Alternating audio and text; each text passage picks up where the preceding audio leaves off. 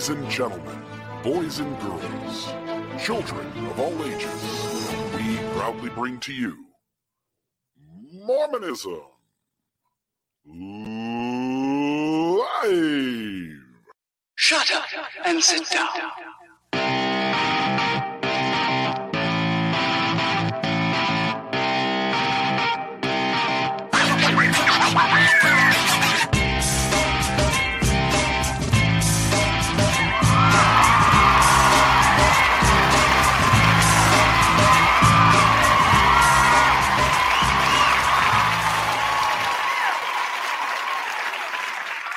Uh, um,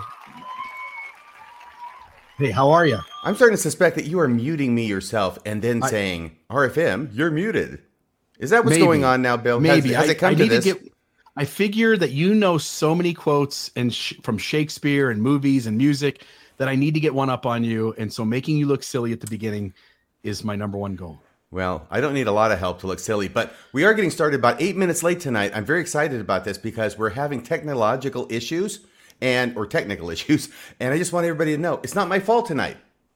It's not. We had a little bit of a technology snafu at the beginning, but everything seems to be running smooth now, and we're super excited to be with you. Um, I did want to put one thing up on the screen before we get started, RFM. What is uh, that? Just to let folks know here um, that this cool thing is going to happen. John Dehlin reached out to me a few weeks back, maybe even as much as a month ago, said that he was thinking about putting together uh, a special event where I would go up to Salt Lake City with my wife, Amanda, and sit down for a long Mormon Stories interview. And folks think, because I've been on Mormon Stories, I think four times at this point, Wow. uh, and- and really talking about my kind of life story and the journey of doing the podcast and and exiting the church. But there are stories I haven't told. For instance, there's the night I spent in jail as a seven year old that I've never told uh, publicly. What on earth could you Um, have done as a seven year old that landed you in jail for the night? Yeah, you'll have to you'll have to show up that night for this uh, blockbuster conversation uh, with John Dehlin on Mormon Stories. And at least tune in when we do the the conversation there, which I sure will be live and then published for folks to Maven listen saying- afterward. Maven saying it's murder. Uh, man, as a seven year old, I've never murdered anybody, but I'm not going to get into the details. It it's a scary story. I'll bet Uh, it. but I'll I bet definitely Do, lent- do murder and calm go together? Calm and murder? Murder? I don't know. I I definitely landed as a seven year old. I landed at the uh, local uh, Who's police station, and beyond that, they took me to the jail, and I did spend a little bit of time in a jail cell, uh, jail cell, as a seven year old. So, so there are some fun stories still to tell about my life. I'm excited to do that, and then they're going to have a, uh VIP dinner at 6 p.m. on May 30th, and then there'll be a short conversation on my end, um, maybe Amanda's as well, and then we'll answer kind of Q and A with the audience that night. It's 30 bucks, I think, for the VIP dinner, $10 for the uh, uh, presentation and Q&A afterward at 7 and uh, John has said that you know outside of the cost that the proceeds will be donated to Mormon Discussion Incorporated. And so folks you can deeply support the podcast entity um, by showing up for those events and you can see the donor box address there. This is like two weeks away so i'm really excited about this. Uh, i'll be there from sunday evening through wednesday early morning. Uh, so maybe even if folks uh, want to reach out i might be able to kind of put maybe a lunch or something together a breakfast together for folks who want to do that as well so i'm really excited i'm really appreciative of uh, john and the open stories foundation for putting this together Yeah, he's a great guy. Who is that handsome young man in the bottom right corner of this thumbnail That's- you have up? This slide. that's good old john dehlin right there Oh, yeah oh my goodness! look at It that looks like he's about seven years old in that picture. Yeah, well, no, yeah. well, there's that. So I'll pull that off the screen.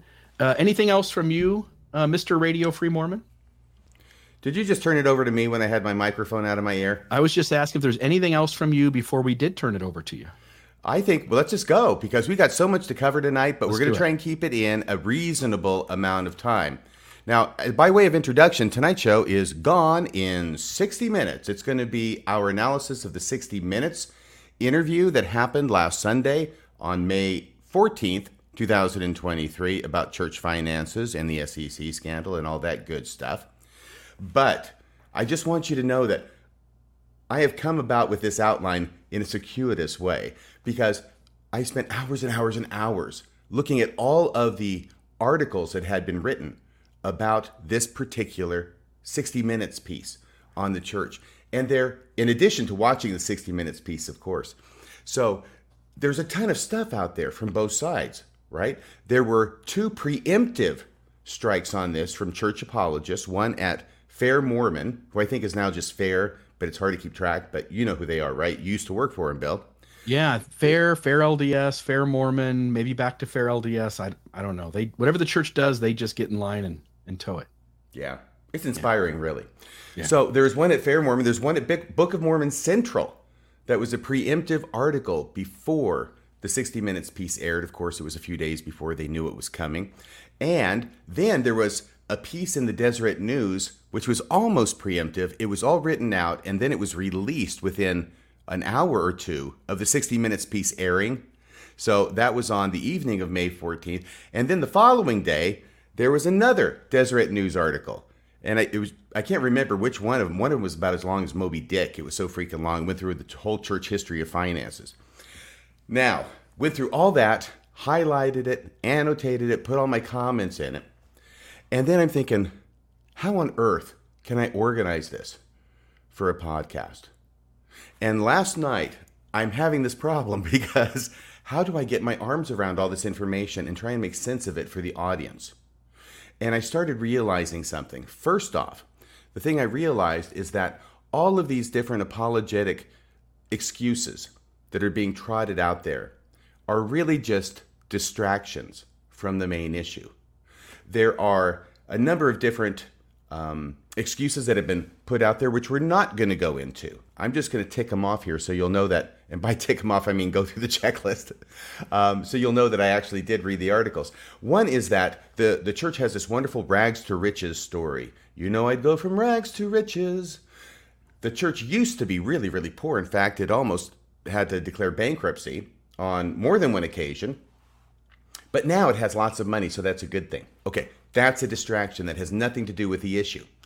Another one I encountered was the presiding bishopric. All the members of the presiding bishopric, they have tons and tons of credentials and experience in investing money. So they're the right guys to handle the job.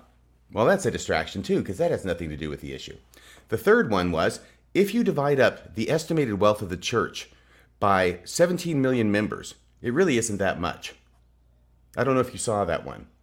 This is from the Thunder Down Under, the the Australian guy who just got baptized like in March, and all of a sudden he's an authority and doing podcasts in defense of the church. And he has all the zeal of a new convert, the kind that you and I used to have, Bill, before we. I remember those days. Smelled the Java, yeah. our eyes opened, that kind of stuff. You do remember those days. Yeah, two months after, I would have been doing those too. And I probably would have been just as zealous and just as wrong headed as this fellow is. But yeah, God give bless him two decades. Can I jump that? in real quick? Yeah, guys. please. Hi, Maven. How are you doing? I I'm doing okay. I've okay. been better, but I've also been worse. So I just wanted to jump in real quick about the church finances and just say that Rebecca Bibliotheca and Landon on Mormonish did a fantastic episode about early church finances and kind of basically how there's been fraud all the way. Um, that's their podcast is Mormonish, and Landon did a ton of research on that, and I learned a lot of stuff that I, I have not heard anywhere else. I just wanted to plug that really quick. Sweet. I was going to say, sorry, that was a bit of an anyway. ceremonious oh, leaving, but I was done talking, and so I just thought I would leave, but then I just realized I really left it open there. So anyway, uh, yeah, that's it. Love you guys, and I'll I'll pop up maybe. see okay, see you later. Bye bye. Thank you for plugging a different show than ours, Maven. Anyway, I. yeah, right. she'll she'll be popping in and out, you know, as the spirit moves her. But th- that was three of the different um, excuses slash reasons that have been uh, trotted out in order to sort of justify things. And the fourth one was the church is not a democracy. The church is a kingdom, a literal kingdom, the kingdom of God. And so, you know, democracies they like transparency. Kingdoms not so much. So it's okay for the church not to be transparent because it's a kingdom not a democracy, see? That also is a distraction. It has nothing to do with the issue here. And it struck me after doing all this research and reading all of these arguments. and figuring out how to respond to them, that this is a distraction. These are all distractions away from the real issue. And what we're going to do tonight is try not to get caught up in these distractions because the extent to which we at Mormonism Live or RFM or Bill or Maven, to the extent that we go chasing down these distractions, is the extent to which the apologists win because they're succeeding in taking our eye off the ball. And we're allowing ourselves to be distracted by their distractions. So, what we're going to focus on tonight, as best we can, is on the real issue tonight, which mainly is this what it was that the church official representative that was trotted forth, I guess he drew the short straw, first counselor in the presiding bishopric, Christopher Waddell, actually said in the 60 Minutes report. All right? So that's what we're going to do. And I did want to mention this too, because this is exciting stuff. The Widow's Mite report just released today, actually less than eight hours ago today, their official response to the 60 Minutes interview, and specifically to what it was that Bishop Waddell was captured saying on the record. And that's what we're going to focus on tonight with the help of the Widow's Mite. So we've got slides from the Widow's Mite. We also have some clips from the 60 Minutes report. And we're going to play all that. And to help us get through this and analyze it correctly, we are happy to announce that we have a special guest on tonight's show. It is a professor of accounting from the University of Illinois. His name is Spencer Anderson. Can we bring him on, Bill? And I hope I didn't yes. say that too quickly. Spencer Anderson. Hey, Professor Anderson. Ooh. You're, you, you tell him, Bill. There we go. Try it again. Okay. Can you hear me? Can again? you hear us? Yeah, we are. I was the technical issues. If you couldn't tell. Oh my yeah, gosh! Yeah. No, no, no. My no heart biggie. almost stopped. All right, so I'm so glad that you're with us tonight. Um, can you tell us? Well, I tell you what. Let me just tell you, okay? Because I prepared for this and I didn't prepare you for this question. I want to just mention who sick, who the widow's mite is. All right, the widow's mite is not just one person. What the widow's mite is is a consortium of experienced and trained investment professionals who have taken all the information the church has released about its finances over the years and connected the dots to come very close to a kind of ballpark figure, approximations, and very good and pretty narrow and pretty close approximations of how much the church makes, how much it has, and how much it spends, and where. They've released a number of reports since last year, I believe, and maybe even two years now. But the most recent report, as I said, is on the 60 Minutes interview. And we even have rumor through, I think, creditable sources, though I can't tell you what they are, that top church leadership is aware of and is reading and has read the Widow's Mite reports, and there's a certain grudging respect among them for the people who have put it together. About that little bit, I can't say any more. Does that about cover the description of the widow's mite, do you think, or do you want to add anything, Spencer? Yeah, that's right. Um, and I can also verify what you said about the senior church officials knowing about widow's mite and begrudgingly respecting them. This is great. I mean, I love it because they could provide all this information. The widow's mite wouldn't even exist if they would just provide the information. That's the whole thing. If the church really were transparent, weird. there would be no point in having the widow's mite because the widow's mite is there to try and help the church be transparent or to right. show what it is that they're hiding. And yeah. if anything came across loud and clear from Bishop Waddell's interview on 60 Minutes, it's that they're hiding, they're not going to tell, and they got no plans to tell anytime soon about how much they have. Mm-hmm. That's right. In fact, I think that it's okay for me to say, because I did talk to, you know, the kingpin of Widow's Mite this afternoon, and the 60 Minutes crew actually used and relied pretty extensively upon the Widow's Mite reports in preparing for their interview with Bishop Waddell. I'll just call him Bishop Waddell. I know he's the first counselor, but that gets kind of long. Um, so by that I mean that they not just they didn't just rely on it and take it at face value. They enlisted their own experts, their own financial experts to review it, and it definitely looked solid. And so they went with it. And this is how extensive and how significant the Widow's Mite reports are. And I want to get that out there in bold face and highlighted and underlined before we start looking at what it is they say in response to the 60 Minutes piece. That's right. Yeah. So the 60 Minutes producer, so he he contacted me as well. We talked for hours on the phone, and as well with Widows Mite people. And the primary source of information for the podcast or for the episode, sorry, was um, was obviously David Nielsen's allegations. But in order to verify or support that, it all was from Widow's Mite. The primary source was from Widow's Mite in order to support it. Right. Right. So, all right. Well, let's go. If it's okay, let's go to the Widow's Mite report. It is about 26 pages or so. We're going to go through it with some alacrity. And uh, when we have that up here, then we'll go ahead and start reading through it. So, are we talking this here? We are talking this here. Okay. Ah, I love it. So, this is page one observations and clarifications on 60 Minutes the church is firm. That was the name of the piece that they did. And they've got 11 topics and they have them listed there. And instead of just reading them, we'll go through them now, starting with page two. Is that okay? Yeah. What so, was your uh, just before we get started? I was just wondering what's what was your were your overall impressions of the episode? Did you like? Bill, did you, you wanna, like the episode? Yeah, I, I, can, I can answer that, but Bill, you go first, please. So I would say I was underwhelmed not because I already knew the church had all this money and I already knew they were hiding it. I it almost seemed to me as though the SEC report came after they had already decided this was going to be their subject and after they had already delved deeply and and already prepared or went into covering it the way they did because it seemed like a huge uh, absence of something that was missing being the SEC report in the line of questioning about how egregious the ethics of the top church leadership was. Uh, I, I, almost felt like somehow the church got lucky and got in the way of the first half of what they wanted to cover, and then the SEC thing came out, and uh, 60 Minutes had already done their thing.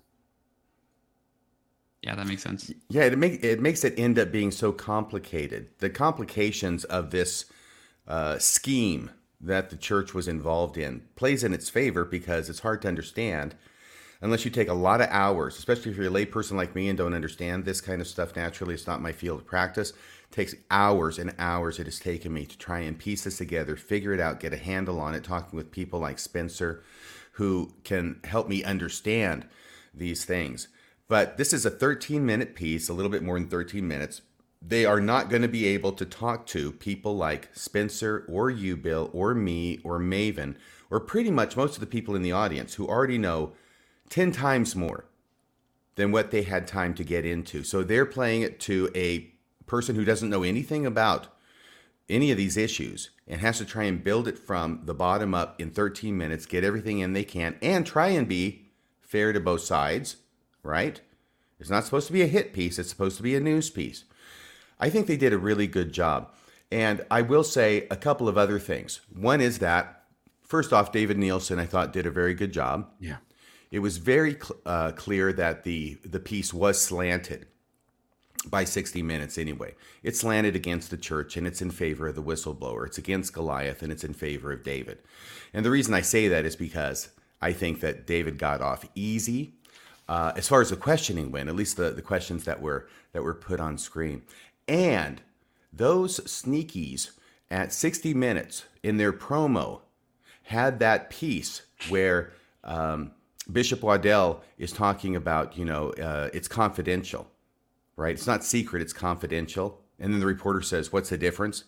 And then they edited it in the promo. The promo is different than the way it played. They edited it to make it look like click, okay? And that's not what really happened. And when I actually saw what really happened, it didn't look anywhere near as bad. Obviously, there was a bit of a pause, but he picked it right up.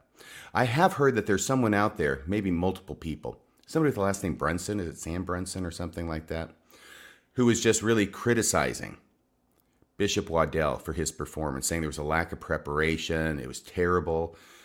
I disagree with that. I think that Waddell did an incredibly good job.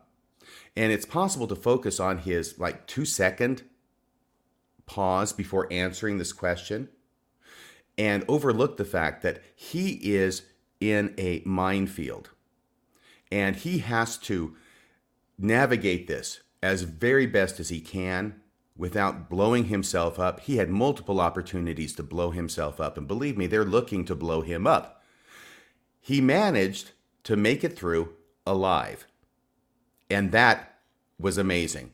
And I think that's success. Also, he never lost his composure. If he had lost his composure, that would have been bad.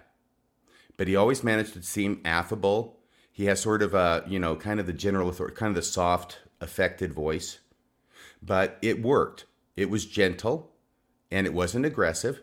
And he responded with words, even if they weren't necessarily actually answers to the questions that were asked. What did you think about it, Spencer? Um, I agree with you a lot, RFM. I think that you know it was for a generalized audience, and so it wasn't for our eyes as much. So in 13 minutes, they had to cover a lot. And the producer said something afterwards, like, "This is as deep as we were willing to go um, for a general audience." But he felt like he was drinking out of a fire hose for months trying to learn all this stuff. And you know, because we talked about FBA, FBAR violations that didn't even get brought up with the IRS, some of the other David Nielsen accusations that had been made. When it came to Bishop Waddell, I think I agree with you, RFM, a little bit. I don't think we should go too hard on him as a person. He was thrown out there to defend the indefensible, mm-hmm. essentially. Mm-hmm. And in that role as a fall guy, in in some sense, he I think he delivered in a great way. Like he gave some nice sound bites mm-hmm. for us. he provided some entertainment value in, for the general audience, given his like you know a few snafus and him not being able to understand what synonyms are. You know, there were a few times that he did that. He said, not only is David Nielsen incorrect, he's flat out wrong. Those are they mean the same thing. He also said um, wrong and Sounds confidential, like or, or, sorry, secret and confidential are not the same thing. Right. Yeah, yes, there are just a few instances of that. So lightheartedly, I thank him. Honestly, I think I think that it was a much better episode with him on. Uh, yes. Imagine if it was just David Nielsen's accusations with no response whatsoever. And so we got to see the non-response from the church. And I think you're right. Also, the episode was going to go forward with David Nielsen, with or without the church. The producer didn't think they were going to get the church as at, at some point um, in the middle of these negotiations. They reached out. They weren't sure if the church was going to respond and it was going to go forward either way. So, you know, I have some Catholic friends and they watched it and they seemed to get a kick out of his remarks. Like that was the best part of the episode. And so, mm-hmm. in that respect, I think uh, he delivered. He helped us all feel uh, like it was not too boring and and provided some drama. Mm-hmm. So I like that part of it. Obviously, I think the bottom line of what he said was responses. Yeah, his bottom line message that I got was, "We have got a ton of money in the church, right. and we're not going to tell you how much. Even though you've guessed, and even though you're probably somewhere in the right neighborhood, we're still not going to tell you because our reasoning is, and those reasons will also hold up if we told you the same kind of thing would happen, but we're just not going to tell you. that oh, summarizes yeah, we'll the whole thing. Yeah. We will get to that. So tonight's show, we're going to be focusing on our good friend uh, Bishop Waddell, looking at what he said, because he's the only person here who actually speaks as a representative of the church in this episode. So if, if we can now go back to where we were before with that first, we had the first slide up, and now we have the second slide up, right? And the second slide, let me go ahead and explain this to everybody who's watching. This is the second slide in the uh, Widow's Mite report. So, topic one total investment assets. And here we have a clip from the show that is written out and quoted on this slide. All right? And what we're going to try and do now, if everything works out okay, and keep your fingers crossed at home, we're going to try and play the clip from the show that matches this quote from The Widow's Mite.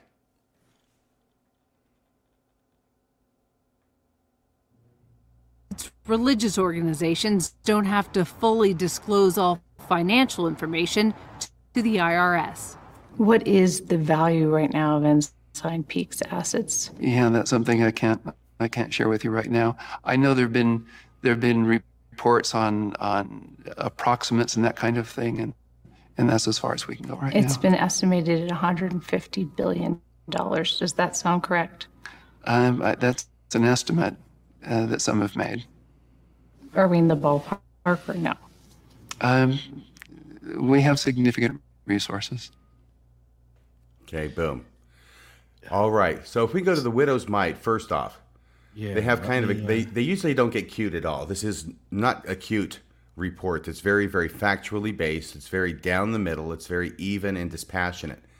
But here they had to say this much. Response from the widow's mite report to that clip is Thank you for the acknowledgement of our research and analysis. We have worked diligently to go as far as we can go with the available data and information.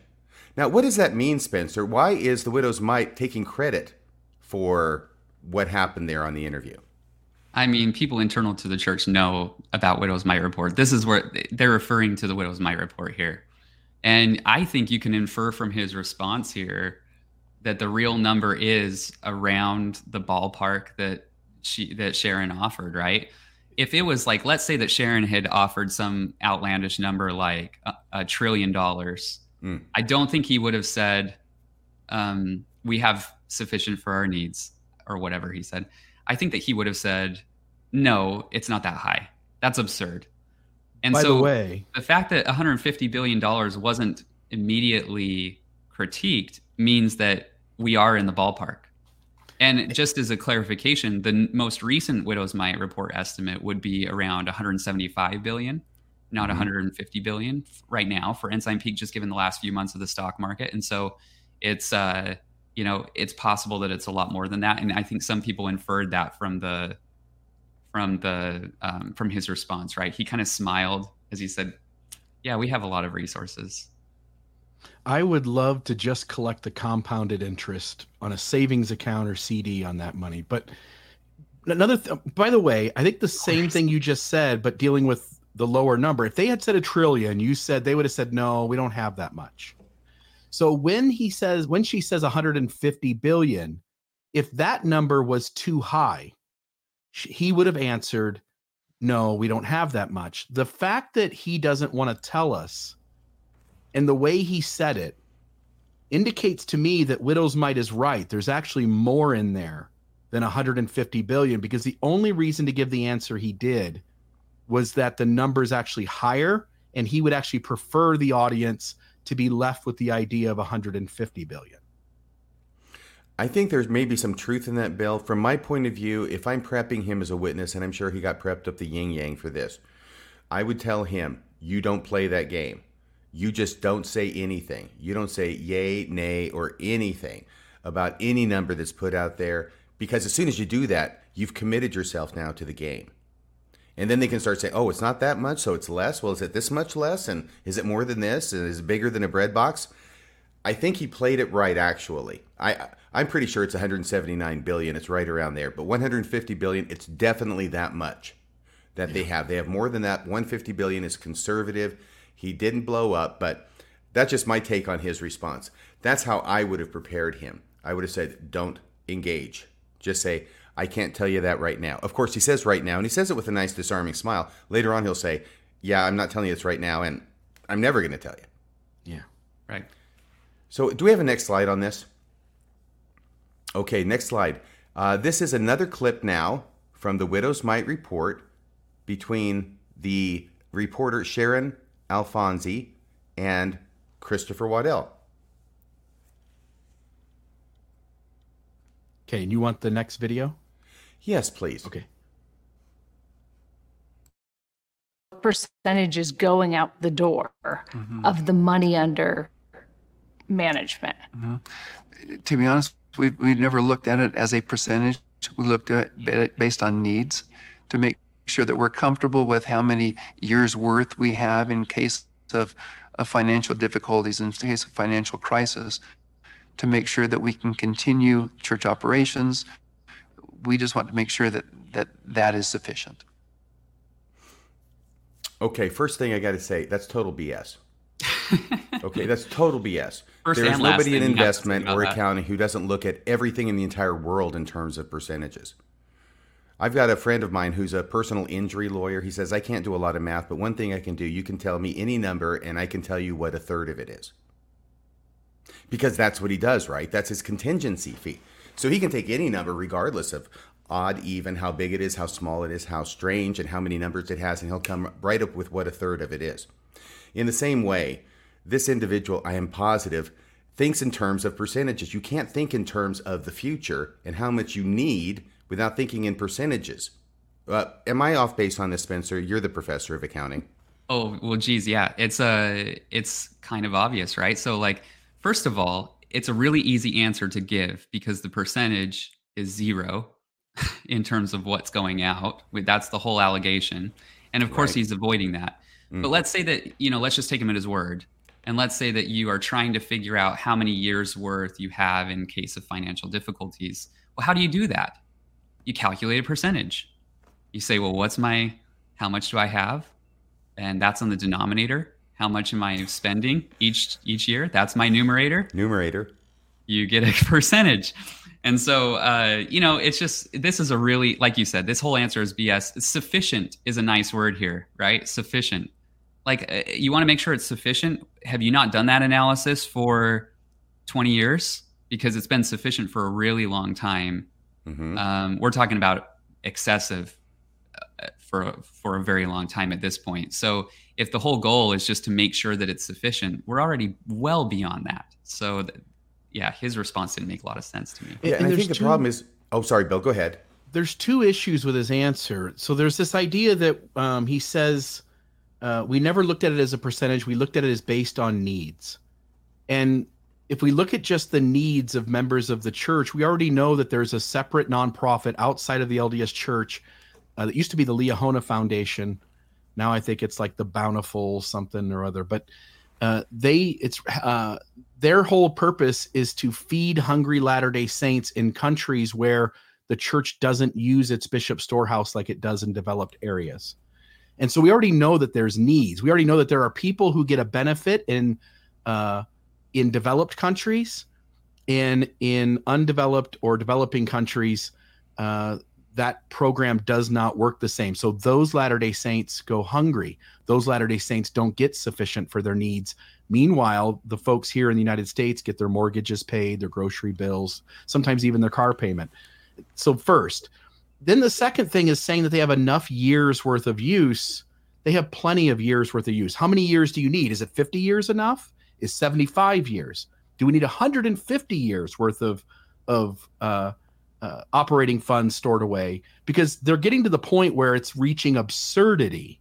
No, it's already past absurdity. I will tell you that two years of operating expenses is considered to be standard. In fact, my understanding is that Bill Gates, when he was starting up his company, um, and maybe even today, is considered to be rather extreme by insisting on having two years' worth of expenses in cash on hand. So, two to three years is what you're going to have under big companies and the way they do things. So, two to three years worth would be $6 billion, which is what the church spends on its expenses every year. $6 billion times two would be 12 billion. So $12 billion in two years, 12 billion to 18 billion dollars is what Bill Gates would have in the bank if he were running this church as a as his company, as Microsoft company. Instead of 12 to 18 billion, the church has 150 billion dollars minimum sitting there in that account. So that is, I think it is absurd. And when he talks about sufficient, this is just another weasel word because if we say, and I'm not sure about my atomic bombs and my math, but let's just say that 100 atomic bombs with a certain uh, megaton warhead, A 100 of them are sufficient to destroy all life on the planet, all right? Well, if you say that, then you look at not a 100, but 500 atomic bombs. Well, are those sufficient to destroy all life on the Earth? Yes. How about a thousand atomic bombs? Oh, those are sufficient to destroy all life on Earth, too. So, after you've gotten to the point where you've really got the hundred and that's sufficient, you can say the same thing about anything else, no matter how much higher it is, and be accurate but not really be illuminating. Right. Your thoughts, Spencer? Yeah, absolutely. You got All it. right. So, and by the way, to make this clear, I think that what's going on is that the reporter, I think it's Sharon, is trying to get these different pieces of information, trying to get him to say some piece of information so they can hopefully use it in order to help calculate things. And his job is to resist that temptation and not go there no matter what. And he did a very good job of that because he refused to go there. All right. So, do we have the next slide? Once again, from the Widow's Mite Report, this is topic two up to 30 years of expenses saved. Okay.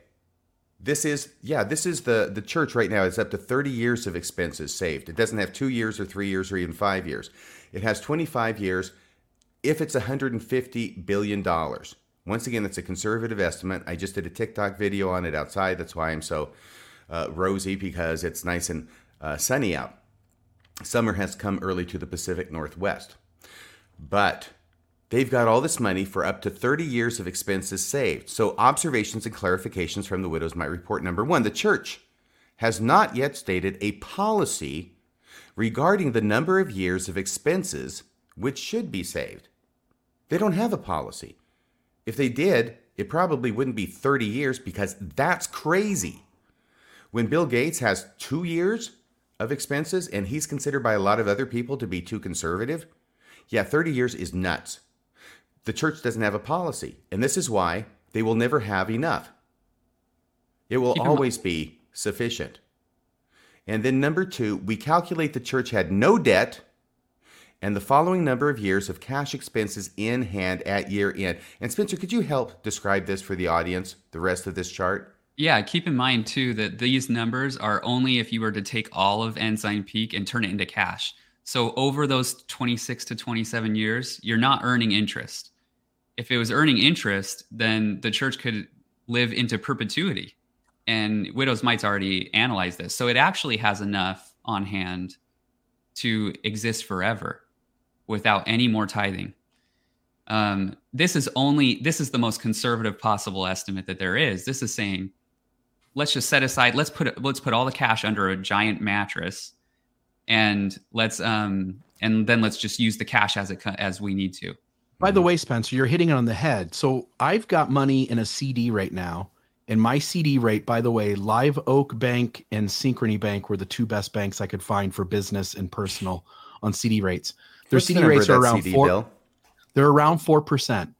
So if you take 150 billion and invest it just in CDs, you would have six billion in interest, which is the exact operating budget of the church. Hence, that 150 billion invested safely in a in a market which is pretty normal, meaning that interest rates are around six percent and CD rates on the high end are around four percent.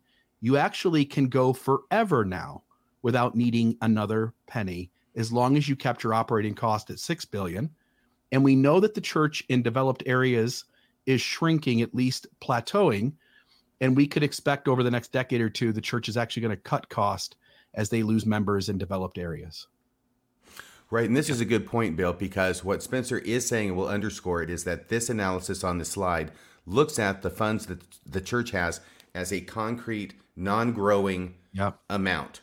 Yep. So if they got no income, if everybody in the world stops paying tithing, all the members stop paying tithing, there's no more fast offerings, and they can't invest the money they have, even in a bank, to get an interest or a big CD like you're talking about, Bill. Just the money they have on hand. In 1997, as I read this chart, Spencer, they would have had enough for six to seven years of operating expenses. Is that what that represents? Yep. And then it goes down through different years 2007, 17, 21, and then 22, which is the latest year we have stats for, right? Then as of 2022, it's increased that they have enough money on hand without investing or any more income to last the church for 26 to 27 years and cover all their operating expenses. Seems sufficient. done yeah I think it's sufficient. I think they have sufficient for their needs. Right. And by the way, just to hit on what you guys are saying, and maybe we already said this to say it again, in another five years, they're going to have another 10 years worth of whatever it is. You know, it, this thing, this number keeps growing. RFM, you said it's already absurd At what point does the church go, okay, enough's enough. We've got plenty saved. We're going to make it for another 100 years basically if we if we take this money and we're really smart about what we do with it. Um at some point you're just being ridiculous and as you're already saying it's already there. Like how much more ridiculous are we going to get? That point was reached in 1997 when they started it. Yeah, six. They to had seven enough years. money on hand for six to seven enough. years of operating expenses, and that's Yeah. three times more than Bill Gates feels is necessary. Do I have By that the right, way, in 1990, and by the way, in 1997, whatever their operating budget was, it was certainly less than the six billion it is today. Right. Sure. Yeah. And I think that must have been factored in because they started it with seven billion, which today mm. would only cover one year plus. Yeah. a billion.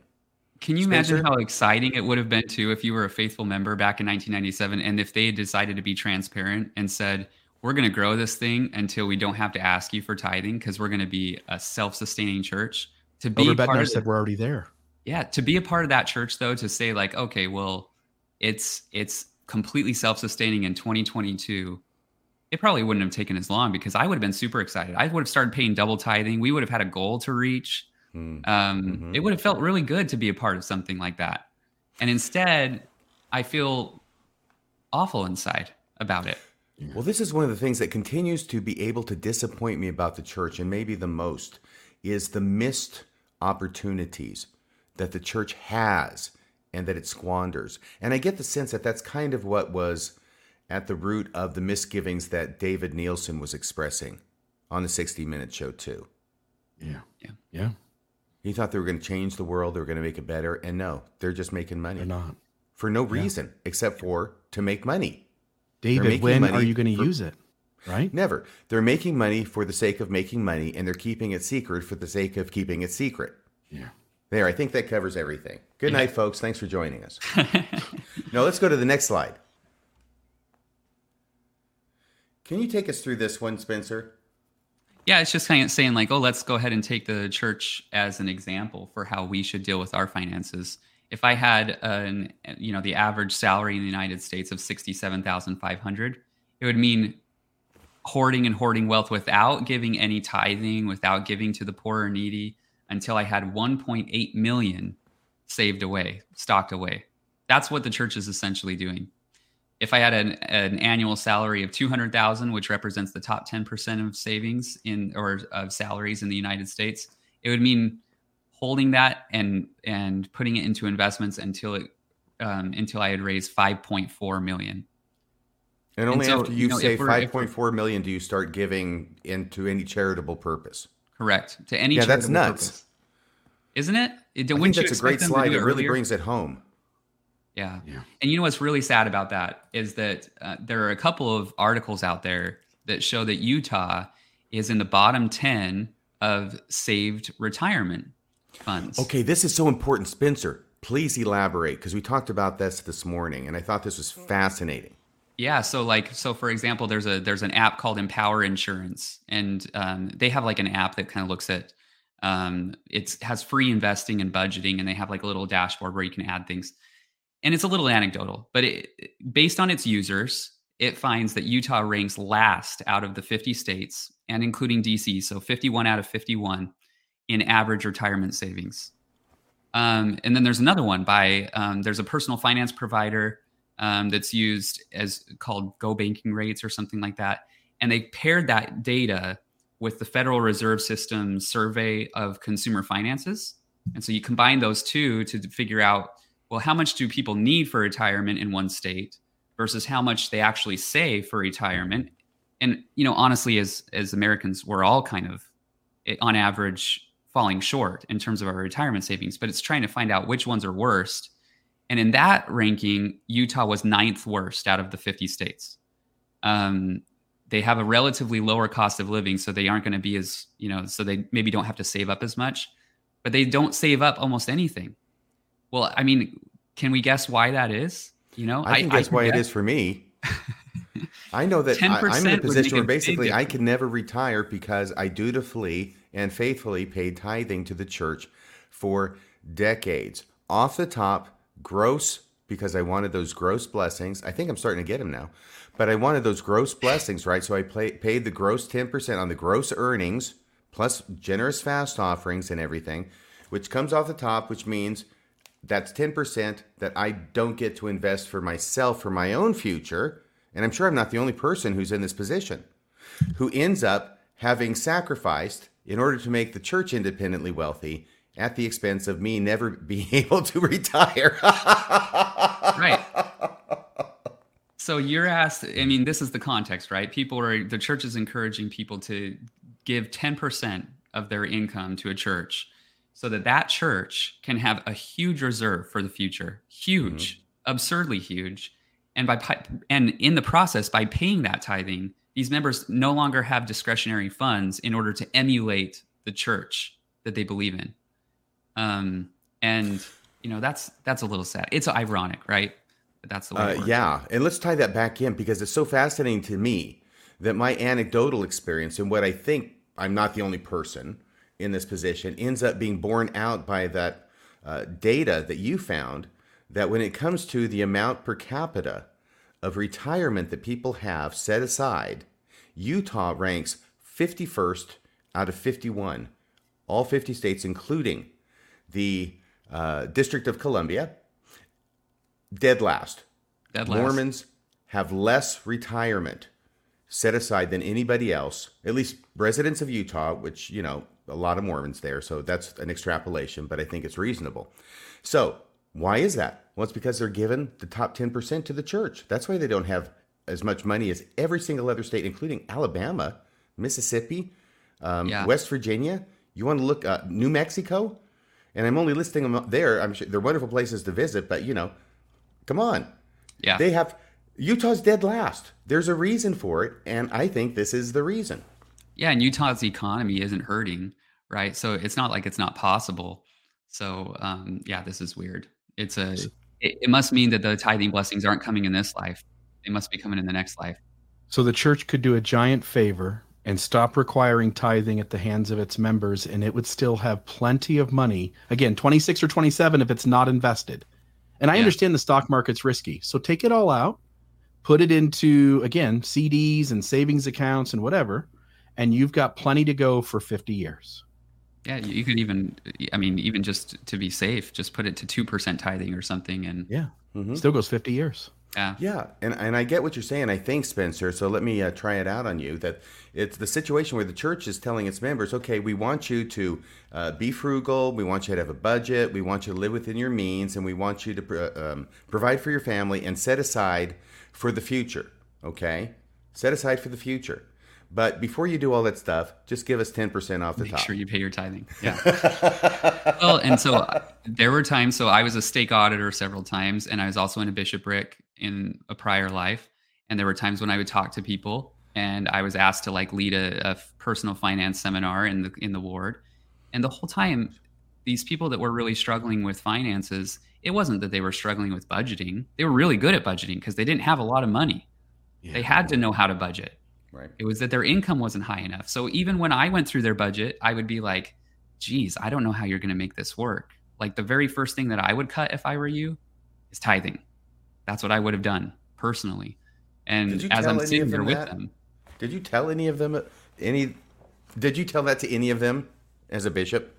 Not as no, um, as a as a leader or sorry, as a discussion leader in the personal financing. This is probably the last thing I did before I left the church, and so I I did express my personal opinions on tithing, and I didn't think that they should pay it. But um, yeah, it was. I mean, I always get these callings because when, as soon as I tell people that I'm in finance or that I'm an accountant, suddenly the spirit whispers to them, "Stake auditor," and that's what. I don't know how that happens every time, but it must be the spirit. Don't let you have any influence and keep you close to the people who need to watch you. wow. Yeah. Are we set for the next slide? Let's do it. Let me uh, put it up. Let's do that. Ta-da. All right. Spencer, can you help us out with this one? Yeah, so this is like uh, so this is the called the five percent rule. It's an unofficial rule for churches. Um, it, with uh, private foundations, there's this general rule that you have to hit around five percent if you have some assets in reserve. Um, in terms of how much you should be paying for your mission, so charitable uh, charitable efforts, right? And so the idea here is if we were to apply that rule that's generally applied to private foundations to the church, then that would mean that you should take out 5% of the Ensign Peak's assets any given year towards the mission of the church. It could be towards what we would call humanitarian efforts, it could be towards uh, BYU, it could be towards any charitable effort or um, mission that is related to the church. And for that to happen, the church would have to, in addition to what it's already spending in six billion, it would have to have an annual payout of seven to eight billion per year and use those funds for charitable purposes. Now, if this wasn't a church, if this is a private foundation, if it didn't do this, it would be at risk of losing its tax exempt status. Because it's a religion, it's not at risk of losing its tax exempt status, but this is just kind of the math that other organizations are subject to by the IRS. So, what is the idea? If you keep paying 5% out, aren't you going to spend it down to nothing? In time? No, no, absolutely not. So it's the whole five percent rule is based on this eight percent. I know what you're doing, RFM. You already know. it's based on you know an assumption that you're earning eight percent per year, um, and that's th- uh, the extra three percent covers inflation or or you know off years or something like that. So five percent should keep it going. In other words, you can keep saving more and more money. The account can keep growing, but whatever the account is, the value of 5% of that should be spent in the mission of your work each year. Right. Yeah. By the way, and you can as see a nonprofit that this is kind of the way that nonprofits are designed. Like when you yeah. think about the accounting for nonprofits, you say, this is how much money I have. Now let's think about how much we can spend this year to do the good that we want to do. And the church has flipped it on its head. The church treats it like a for profit organization. They say, let's see how much money we can bring in and then let's keep it as large as we can and reduce our expenses so that we can't spend so that we spend the very bare minimum towards our mission each year. And you can see why on the other side of that coin they really love being a church and having the benefits of being a religious organization. Sure yeah. Yeah. Is it correct that the church does follow that pattern, that formula with regard to BYU's endowment? Yeah, it's close enough. It, within so 4.25% on average would, would be how much they take out of BYU's endowment. And so the IRS wouldn't have a problem with that. Right. So they know how to do it with the BYU endowment, but they just refuse to do it when it comes to the 150 billion they have in Ensign Peak investment account. Right, because BYU's is an endowment but it's not an endowment. Ensign Peak isn't an, an endowment when it comes to the rest of the church. All it not treated like one. Got it. All right. Any other questions or comments about this slide before we go to the next one? Okay. Now this is a quote. It's a little tiny quote. It's on this slide. It's called "Bad Legal Advice?" question mark. And what it says is Bishop Christopher Waddell told us it was the church's lawyers who told them to create the shell companies. Now, this is what Sharon Alfonsi actually says, and we'll play that clip. It's a very brief clip, as you might imagine. We don't actually have Bishop Waddell saying those words. We have Sharon Alfonsi saying he said those words. The church and Ensign Peak a total of $5 million. Bishop Christopher Waddell told us it was the church's lawyers who advised them to create the shell companies. Okay, that really that really rankles me on a personal level, Spencer. Do you have any comments about it? You know, I'm not a lawyer, and I know what Mark Pugsley would say. I know that you've said about this and what Widow's Mite has said about this that it doesn't make sense that they would that they could possibly be doing this, that they could have done this, following legal advice, that any lawyer would offer legal advice to do this. But normally in a normal organization, the way that things work, like let's say in a university setting, if somebody were to pass the blame to someone else, then mm-hmm. those people are held accountable. Right? And right. so which lawyers were fired? Which lawyers were fined by the SEC? Mm-hmm. They are not they are non-existent. The church didn't hold them accountable. Um, the the SEC didn't hold them accountable. This these people don't exist, right? They're ghosts. And so I just think that I I don't think that they that this is real, right? Because yeah, of it's that. It's a lie. It's a total do- dodge. It's BS. Okay, because the problem is is that they know what they were doing. Roger Clark, I think I did a TikTok on this one as well, if it wasn't a podcast. Roger Clark has, he's the name. He's well respected when it comes to investment. He's written stuff that you got to read. It was our podcast, wasn't it, Spencer, when you were on Radio Free Mormon? Yeah, yeah. he's done all this stuff. He has been the head of EPA, Ensign Peak, from its inception in 1997 until the year 2000. So for 23 years during all of this, he's the head guy and he knows what he's doing and he knows how to file the freaking 13F forms in order to give the transparency demanded and required by law to the federal government. Yeah. And in fact, if you need to prove that, he has his own private investment firm running concurrently at the same time during these 22 years. It's almost exactly concurrent with EP when he's the head of EP. And guess what? his private firm, which is called Analytic Investors, I think Something Analytic like Investor, I think it's, it's singular. Yeah, they had no trouble filing all the 13Fs, the quarterly 13Fs, and they filed them correctly, and they weren't hiding crap. So yeah. he knows how to do it. This isn't something where you need a lawyer to tell you how to do it right.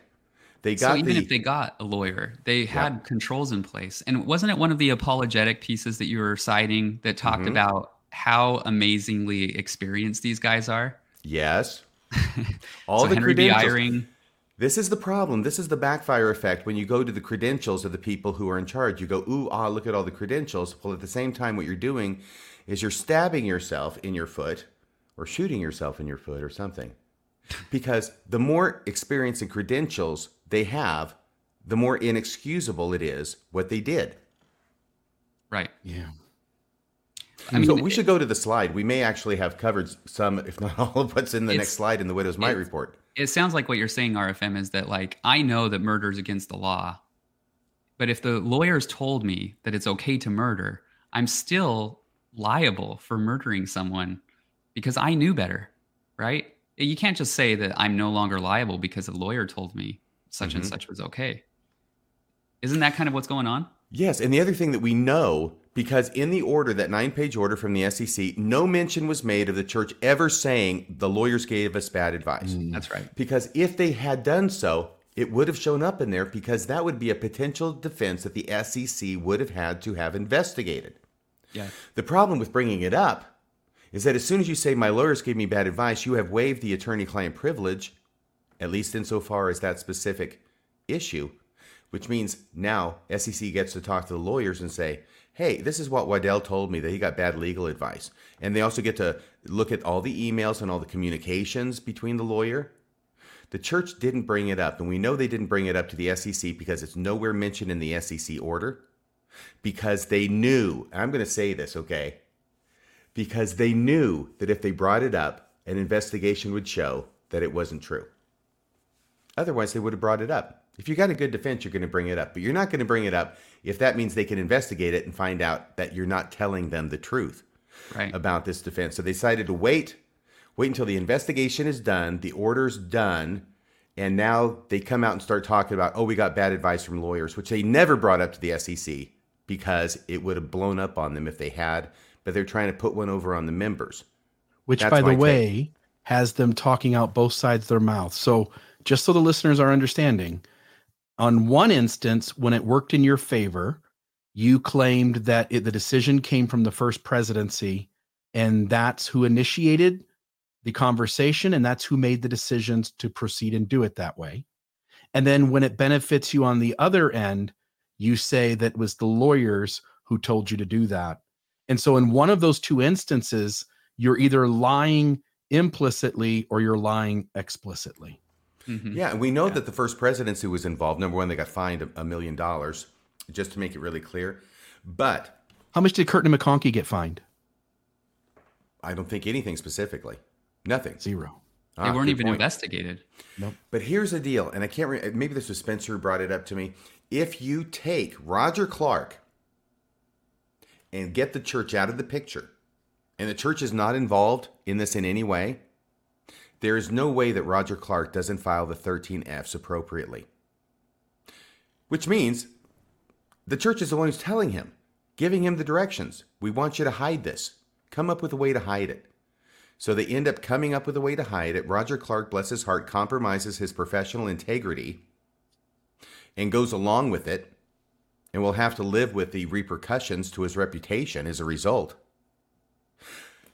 But the church, the leadership, the first presidency is the one who is pulling the strings, giving the directives, and making sure that this happened. This filing of false documents and this whole conspiracy of the 13 shell companies with the federal government, it was done at their direction, and that's why they got fined a million dollars to demonstrate their culpability. Right. Okay, next slide. Yeah. And I think we kind of went over all of these points. RFM. Okay, good. Man, Skip we're good. next We went over the slide without even going over the slide. It's good. Okay.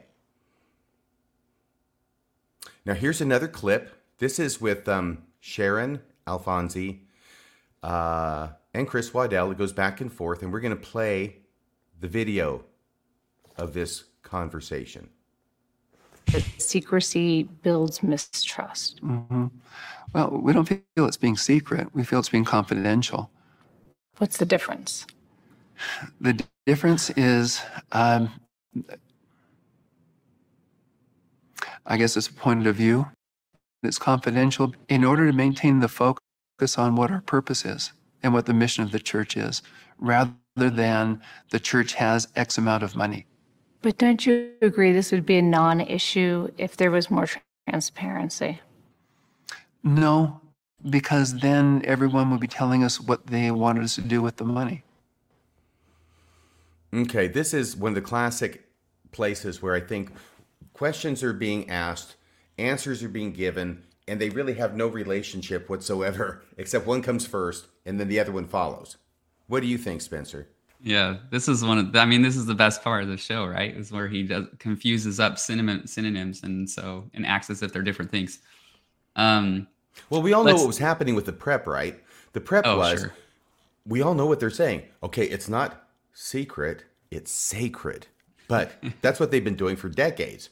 And so Right. that's not going to play to the general public. So we got to come up with a different word than than sacred. So let's say it's not secret. Um, I know it's confidential. And then I guess they didn't think beyond that step really well. Yeah, I mean, let's just take him at his word and let's presume that this is what they're doing. You know, they're not worried about it. The reason that they're keeping it confidential is to maintain focus on what their purpose is and what the mission of the church is, rather than church has X amount of money. How? What would be? How would um? What would be the best way of being able to focus on your purpose? In what way could you better fulfill your purpose?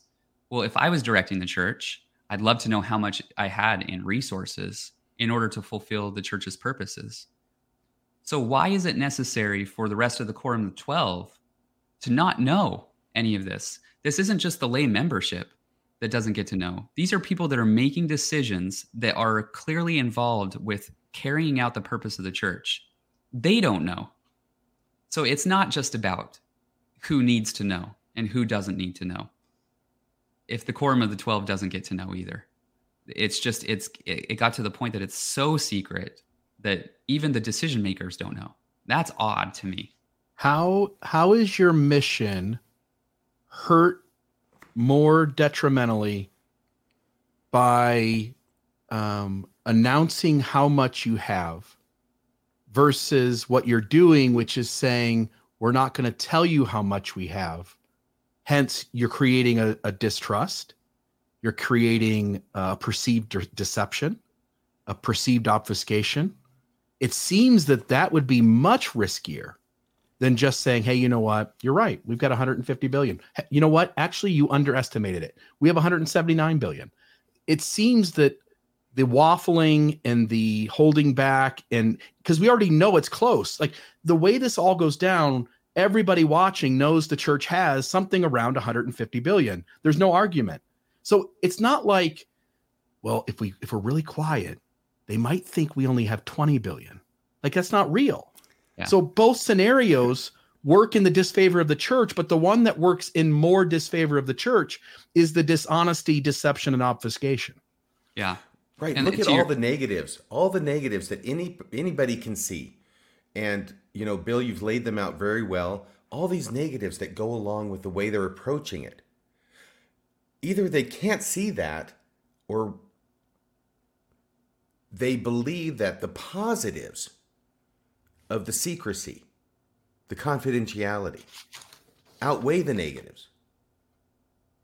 I don't think that's that's not rational to me, but Right. I think those are the only two options. What do you think, Spencer? Yeah, it kind of to Bill's point, like he's, you know, uh, Bishop Waddell said, no, the problem wouldn't go away because and every because then if we were transparent, everyone would be telling us what they wanted to do with the money. But that's what people are already doing. It's We're already already doing that. It's a non sequitur. If we told people how much money we had, then people would tell us how how to spend the money. I'll, Well, I'll we're already this. telling you. Yes. And what we're I'll saying, this we're not telling you how to spend the money. We're just telling you spend the money. that's right.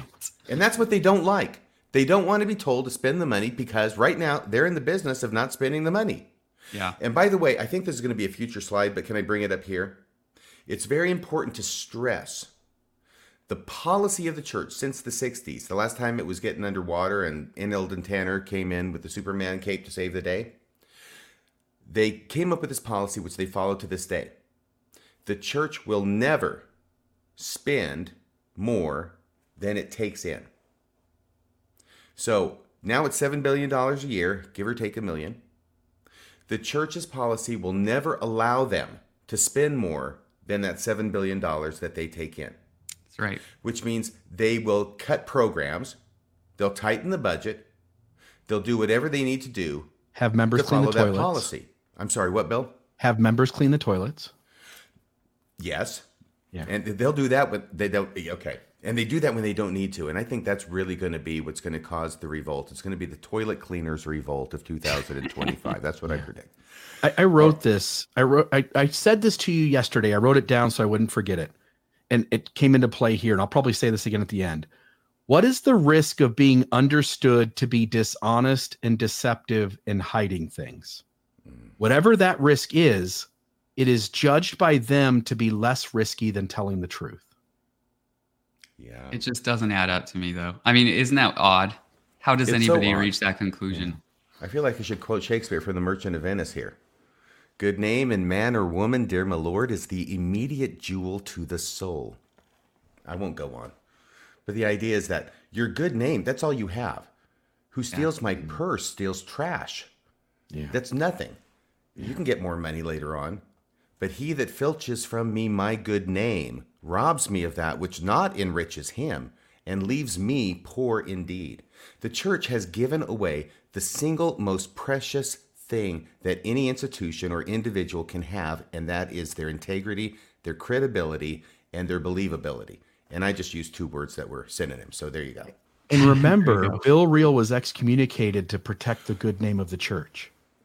Yeah. the, the, the to protect the good name of the church is one of the uh emin- the the dominant reasons for why disciplinary courts are held. Hmm the the good name of the church is important they say but right now the good name of the church is being decimated by the top 15 and nobody cares. Nobody blinks And to your point, RFM, when you talked about this policy from the 60s, what that means is that as long as they follow that policy, they will never use Ensign Peaks reserves. Right. And that's why it says in the show, money goes in, but it doesn't come out. And that's why that tax um, professor who used to be chief counsel with the IRS or something, what's his name again, Spencer? Oh, shoot. That's okay. Whatever the guy's today. name is. What was his name? I caught you flat footed. He No, says it's like the Hotel California, the EPA account. You know, you can you can check in, but you never leave. Money goes in and never comes out because that's the policy of the church. So they get seven billion dollars a year tithing, six billion to cover expenses. Take that million, put it into the investment account, and of course it's going to grow like crazy, which it has been doing for over 20 years now. But that was the main point that I did want to make. That's the policy of the church, and that's why they're in the position they're in. and why it is they have this incredible opportunity to do good in the world, which they are blowing, mm-hmm. which they are forfeiting. And instead of doing good in the world, they are hiding stuff and they're hiding the massive amount of wealth they have and thinking that that's okay. Not only is it unchristian what the LDS Church is doing, I would propose that some could view it as anti Christian. That's how diametrically opposed what the church is doing with its wealth to what Jesus taught in the New Testament, and presumably be teaching the, the, the apostles the same thing today when he has the, the meetings with them on the fourth floor of the Salt Lake Temple every Thursday morning. One more point, though, I guess, about this is that if, you know, one of the concerns is this criticism idea, right? Yeah. But just as much as transparency is the way that things work nowadays when it comes to public companies, so is criticism. They go hand in hand. Companies are used to criticism. Organizations nowadays are used to criticism. So I don't understand why the church can't take criticism the same way any other organization would take criticism. So, for example, Apple has a ton of cash on hand. Mm-hmm. It has had tons of cash on hand, and shareholders have approached them with criticism, saying, Why are you sitting on all this cash? Is it because you don't have any new ideas coming forward? Should we be worried about that? You should be mm-hmm. spending it on our R&D. You should be giving it back as a dividend. Why is it why is it trapped overseas? You know, they're asking these questions and Apple has to answer. They have to face those critici- criticisms. And the church is like, we will do anything. We'll break the law so we don't have to face criticism. It just is odd to me. As an academic, I face criticism every single day with my research papers, right? We're all used to criticism we're open to it and i just don't understand why the church is just is acting like babies here like can i tell you why spencer because it's bs that's not the reason there you go you're telling me this church isn't used to taking some criticism give me a yeah. break these have all of the earmarks all of these excuses have all of the earmarks of things that were made up after the fact and after they got caught in order to try and retroactively justify why it was they did in the first place. And that's why none of their reasons hold any water. That's why they're all ridiculous. And this is another ridiculous excuse. That's why I say, I don't know what's going on there. It's either secrecy for secrecy's sake, or it's secrecy in order to cover up something else that they don't want the membership in the world to know. And I don't mean to sound sinister, Hmm. But I think those are the only two options as far as I'm concerned. And and I'll just throw out here. I know that you would want to slow me down and say, "Hey, we don't really have evidence for that." But it seems strange to me. These 15 guys at the top, they get a living stipend of 150,000. Sure, they get some good health care, free car from the uh, uh, Larry H. Miller Group. Good job, Larry H. Miller Group. You guys are doing great over there. Nice contract. Um, yeah, yeah. They get, uh, I'm sure, other perks. Kids go to college. We've heard, um, but it doesn't make sense that 15 of Christ prophets, seers, and revelators making small living stipends would be this invested in like let's break the law let's make lots of money we got to make it we got to make tons of money it feels again from an outsider who's just being rational and using a little bit of conjecture it seems as though they benefit to a much greater extent than we know. Otherwise, it doesn't make much sense for 15 guys to break the rules to accumulate 27 years worth of wealth at $150 billion if all they get is just a little tiny bit of that. Spencer, this brings me a question to you, which I haven't gone over with you in advance, so I apologize. But I've heard rumors, and as far as I know, these are unsubstantiated. So these are just rumors of financial wrongdoing with some of this money, that there's certain millions or billions that have turned up missing. I don't know if you've heard those rumors. And if you have, or even if you haven't, do you know if there's any truth to them or any reason to think that they are perhaps more than rumors?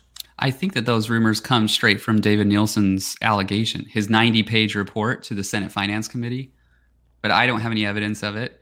Some of his allegations are things that uh, require negative evidence. In in other words, like they say, like he you know he alleges that the church doesn't file its FBAR filings. Well, in order to get evidence of that, we'd have to show that they didn't, right? It's, uh, so it, it's weird. Mm-hmm. I don't have any evidence of that. I'm a big fan of evidence, but you go on, Bill Reel, with your conspiracy yeah, theories. you go. You've yeah. got it's open season on your. It your, doesn't um, make sense for 15 good guys just trying to build the kingdom of God to break the rules egregiously in order to make 150 billion dollars, which is way more than they need, unless they need more, then you'd need it. And yeah, I, I, mean, I agree more. with you that there's something missing. Yeah, there is something missing, yeah. and there's a reason they don't want to open the books up, and they don't want everybody to have a good close look at it. I will. I will go so far as to say that in a closed system that is shrouded in secrecy mm, and intentionally yeah. so, with mm-hmm. decades-long conspiracies to hide what they're doing from the federal government and the members, I will say that that kind and 150 billion dollars in the mix. I would say that that kind of environment is ripe for abuse. Especially if these 15 guys have egos and they're all wanting to be seen as equal or greater than the others. Yeah, I would think they probably about a, they probably have about enough money to buy up Jackson County by now. Or Google. How much is Jackson County going for nowadays? Not much. Apparently more. no, I mean, East St. Louis, what are you going to do? My apologies to any listeners from East St. Louis. so, are we ready for the next slide? Okay, so this is topic four. Church leaders have given three reasons for the secrecy. Observations and clarifications. From our launch report, I guess that'd be their first report at Widow's Mite, it says in 2020, so it has been a few years, leaders gave three reasons for keeping the church's wealth secret. So I'm going to give the rationale, and then I'll let Spencer weigh in on the however, which is that Widow's Mite response to the rationale given by the church. Number one, if members knew how much money we had, they might stop paying their tithing, i.e., donating. What does Widow's Mite say to that, Spencer? Well, Widow's Mite says that hiding the money is going to hurt trust, right? And this is it erodes trust. This is what they were referring to in the 60 Minutes episode. And then it becomes a self fulfilling fear because then they no longer trust you, and so they no longer pay tithing. Um, and so you end up getting what you were avoiding in in essence by by hiding the hiding the wealth. Interesting. And also, I have to think back to good old Joseph F. Smith, who said back in 1907, I think it was, that the time was going to come when they had a, the church had enough to pay off its you know its bills from year to year, and when that time came, that they weren't going to be asking the members to pay tithing anymore. Seems like we have a perfect moment for the church to fulfill a prophecy mm-hmm. and call it a check mark for God's revelation. And they could have done that in 1997 with the $7 billion they had to start up this EP account. But apparently, church leaders are bound and determined to prove Joseph F. Smith to be a false prophet. That I think so. This so is probably sec- the this is probably the most likely the the the real reason though, don't you think? Yeah, but it's no oh, longer useful, right? This because is what Roger now... Clarke said. Roger Clarke, the head of the EP, was quoted in the Wall Street Journal as saying, that the concern of the church is if members knew how much money they had, they wouldn't be inclined to donate or contribute, might have been his word. Yeah. But but if the church were to go on 60 minutes and say they have it mm-hmm. versus going on 60 minutes and saying you're probably right, but I'm not going to tell you. It seems like either way, anybody paying attention now knows they have it. Hence, this excuse, at least from this point forward, is no longer effective. Right. And this was one of the questions I was hoping the producer would get to when we talked about the questions um, that should be asked to the church leadership. It was now that the cat's out of the bag, do you plan on being more transparent? Mm-mm. And Sh- Sharon, I think, got to that point. I think she's she didn't say now that the cat's out of the bag because it's still an allegation, but she said it going forward. Do you plan on being transparent? I think we're going to cover that later. Just odd, right? Yeah. I could Crazy. see being a member of the church in good standing, or maybe your Catholic friend Spencer, and watching Bishop Waddell's performance and just going, why is this guy being so weaselly? Hmm. Why is he just not going to say how much money they have? Why is he mm-hmm. not going to say what percentage goes out? Why, why go on at all? Such a secret. Why go on at all? And why even answer any questions? You're not going to tell us anything, so just don't even go on. Just refuse to comment. Yeah, I think the church made the decision. I think it was a good decision that to have somebody from the church show up would play better than yeah. to say we contacted the church for comment and they declined to respond. Yeah. yeah. Actually, it might have been the same because effectively that's all that happened. You're right. Except there's a face there.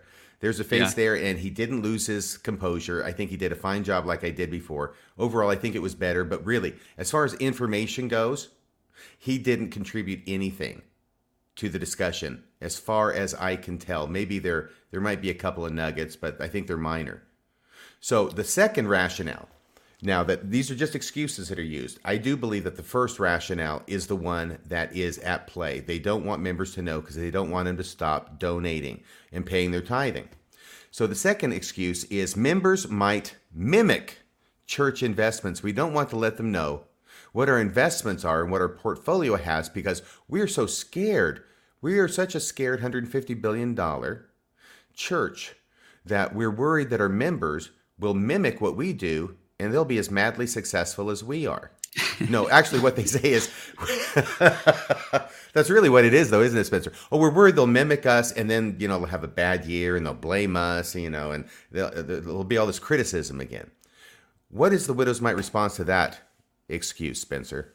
Well, when you invest, you know that you, you have some risk involved, and I even think that a, uh, an easier response to this is just if you explain to them that the 13Fs don't work that way, that you can't really mimic uh, someone's investments through a 13F filing, then that would probably that whole concern would go away.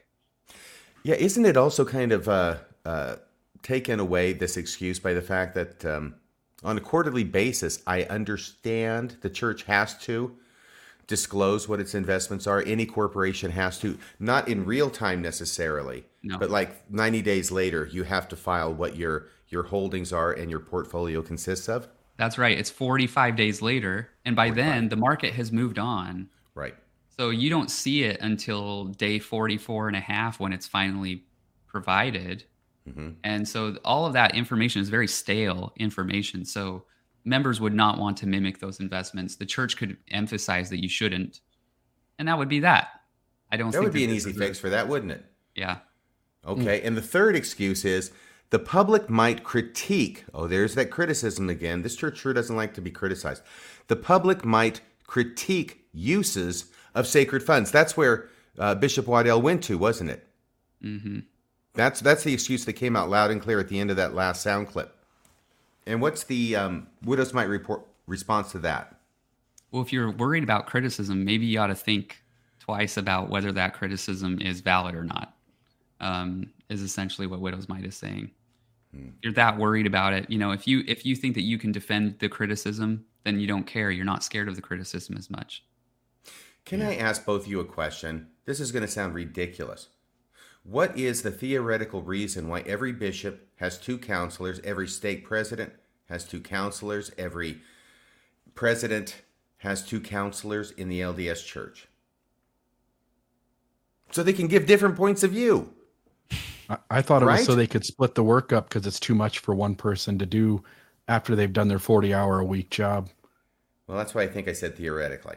Yeah. But isn't that the idea? Good you advice. want different people throwing mm-hmm. in ideas so you can yeah. have different perspectives. I mean, my gosh, Bill, how many times have I been talking to you and you come up with a perspective I had not even considered? Vice versa. Yeah. And I would not have considered it. And same with Spencer. This is why when you have smart people around you with different perspectives, it increases your effectiveness uh, as a as a bishop, as a state president, as a whatever. And yet here, they're just saying, well, we can't have any criticism. We can't have any contrary ideas about what it is we're using this money for because we we're just so weak and we're going to clutch our pearls as a church and shriek and run out of the room if anybody has a different idea. So we're going to keep everything secret. This is another BS excuse. When you walk it out and think about what it means, and you only have to think for like 20 seconds, maybe 10 tops, it doesn't make any sense.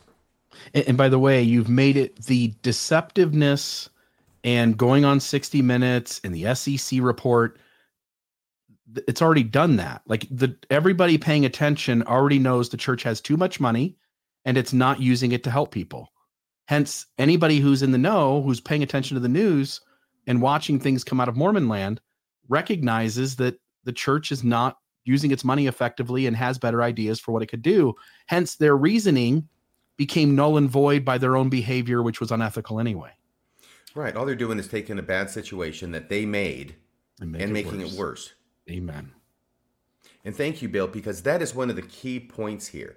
I think there's so much noise around this whole issue. But one of the key points is the church has a ton of money, 150 billion dollars, okay? Thank you for bleeping me there, Bill. Yeah. You're good on that mute button, I'll tell you. you got 150 billion dollars and it's all going in and it's all growing and it's not coming out. And then the question is, okay, so how much is too much? And everybody gets to look at it, make their own independent determination. Are you okay with that? Do you think that's what Jesus's church should be in the business of doing? Or should it be mm. helping people? And mm. obviously, different people come to different conclusions. I think it's very clear what side that I would come down on. But, you know, what we can agree on is important. And I think what we can agree on $150 billion and nothing's going out except for two instances. And one was to prop up beneficial life, and the other one was to help with City Creek Mall. That's it. Yeah. All right. Do we have the next slide? Neither one of those save souls in the celestial kingdom. The City Creek Mall or beneficial life. No. Yeah. No, okay. they don't. Just they don't even sure. help poor people in the here and now. Oh, we've got another little quote here. This is a little quote. We do have the clip, but it says last year, this is Sharon Alfonsi saying this. Last year, the church says it spent over a billion dollars on humanitarian aid, including food production. Oh, this is where they have the clip of the, the place where they're making all the loaves of bread. Church says it spent over a billion dollars on humanitarian aid, including food production. Yeah, I think that got started a little bit late, but that's okay. We read it, and that's what it says. Um, so let's see what the Widow's Mite has to say about this billion dollars claim that the church is making. Because apparently the church is monkeying with the statistics yet again. They're saying things that are designed to make people think that they're actually spending a billion dollars in 2022 on humanitarian aid when really the vast majority of the vast majority of that I understand, like 80% of that billion dollars is actually church welfare. It's fast offerings. Completely separate. Do I have that right, Spencer? Yeah, that's right. Can you so it's kind of weird because like either in 20 so back in 2018 they would say since 1985 we have given 2.5 billion total in humanitarian aid and so then suddenly it went from 2.5 billion in in 40 years to 1 billion in 1 year. That's quite the ramp up that we would have heard about. And so really what's going on is they're changing the way that they're accounting for it, which whatever, that's fine. They want to account for it that way. But I but I think that it's interesting. I to me, I actually think that it's great that they're spending 825 million dollars on fast offerings. I think that's great. I have nothing against that. I would prefer that they be a little more transparent about it. And if they aren't transparent about it, it's going to get them into trouble. We're going to see mm-hmm. that second in the next topic, why this will get them into trouble. Because well, later on, they're going to say, we're going to double our humanitarian aid. Well, is this the humanitarian aid they're going to double? No, it's the humanitarian aid of that's the small humanitarian aid that they're talking so, about. So 2022, they claim $1 billion or $1.02 billion, right? Yeah, they had to get over that hump for the report. Yeah, and I'm sure that was a, a huge yes moment when they got there. But they they monkeyed with the numbers enough to where they figured we'll add in the fast offerings. So we've got 220 2022 1 billion we'll round it to 1 billion. And out of that over 800 no excuse me yeah 800 million. So That's 80% right. of the billion was all fast offerings and the actual humanitarian aid. And when I say that, I mean what people think of, not the faster offerings, but what they're actually helping people out with outside the church. That's not based upon being a member of the church and being a member in good standing, but just humanitarian aid for humanitarian aid's sake was 20% of that amount. It was around maybe 200 million. Is it's great correct? though, by the way. 200 million sorry, is great. 200 million is great. It's not yeah. that much, but it's better than know. a sharp stick in the eye. Right. I mean, it's it's that 200 million is awesome. What a great start. And you know what? Honestly, between 2021 and 2022, it almost doubled, which is great. And they're so they're in the in the process of doubling. They saw from 2021 to 2022 they're doubling. But what's interesting about that is when they they can't on one side say we gave over 1 billion in humanitarian aid and then say we're going to double it and we have been working on doubling it when they haven't gone from 1 billion to 2 billion. Yes, and this is why this uh, slide is so good because yeah. it shows where the doubling is really occurring. It's occurring in that much smaller amount that is humanitarian aid and not in the fast offerings, which is the 80% of the billion. So what they're indicating is is that this entire amount of 1 billion which they're saying incorrectly is for humanitarian aid. That's going to double and then double again. And that's their promise.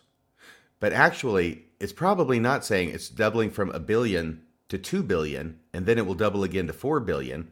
They're probably looking at this much smaller number of humanitarian aid, which is doubled from, uh, is that 55 to 115 mil- I'm sorry, those those numbers are so small. I can't it's, read them without it's my. It's 95 to 115 in 2021, and then it jumped up to 175 to 195 million, somewhere in there for 2022. Okay. So that looks like that maybe has about doubled. So yeah. it's much more likely that's what Bishop Waddell is talking about, that the right. smaller amount has doubled, and that maybe it'll double again. But when it doubles again, it won't be four billion; it'll be around 400 million.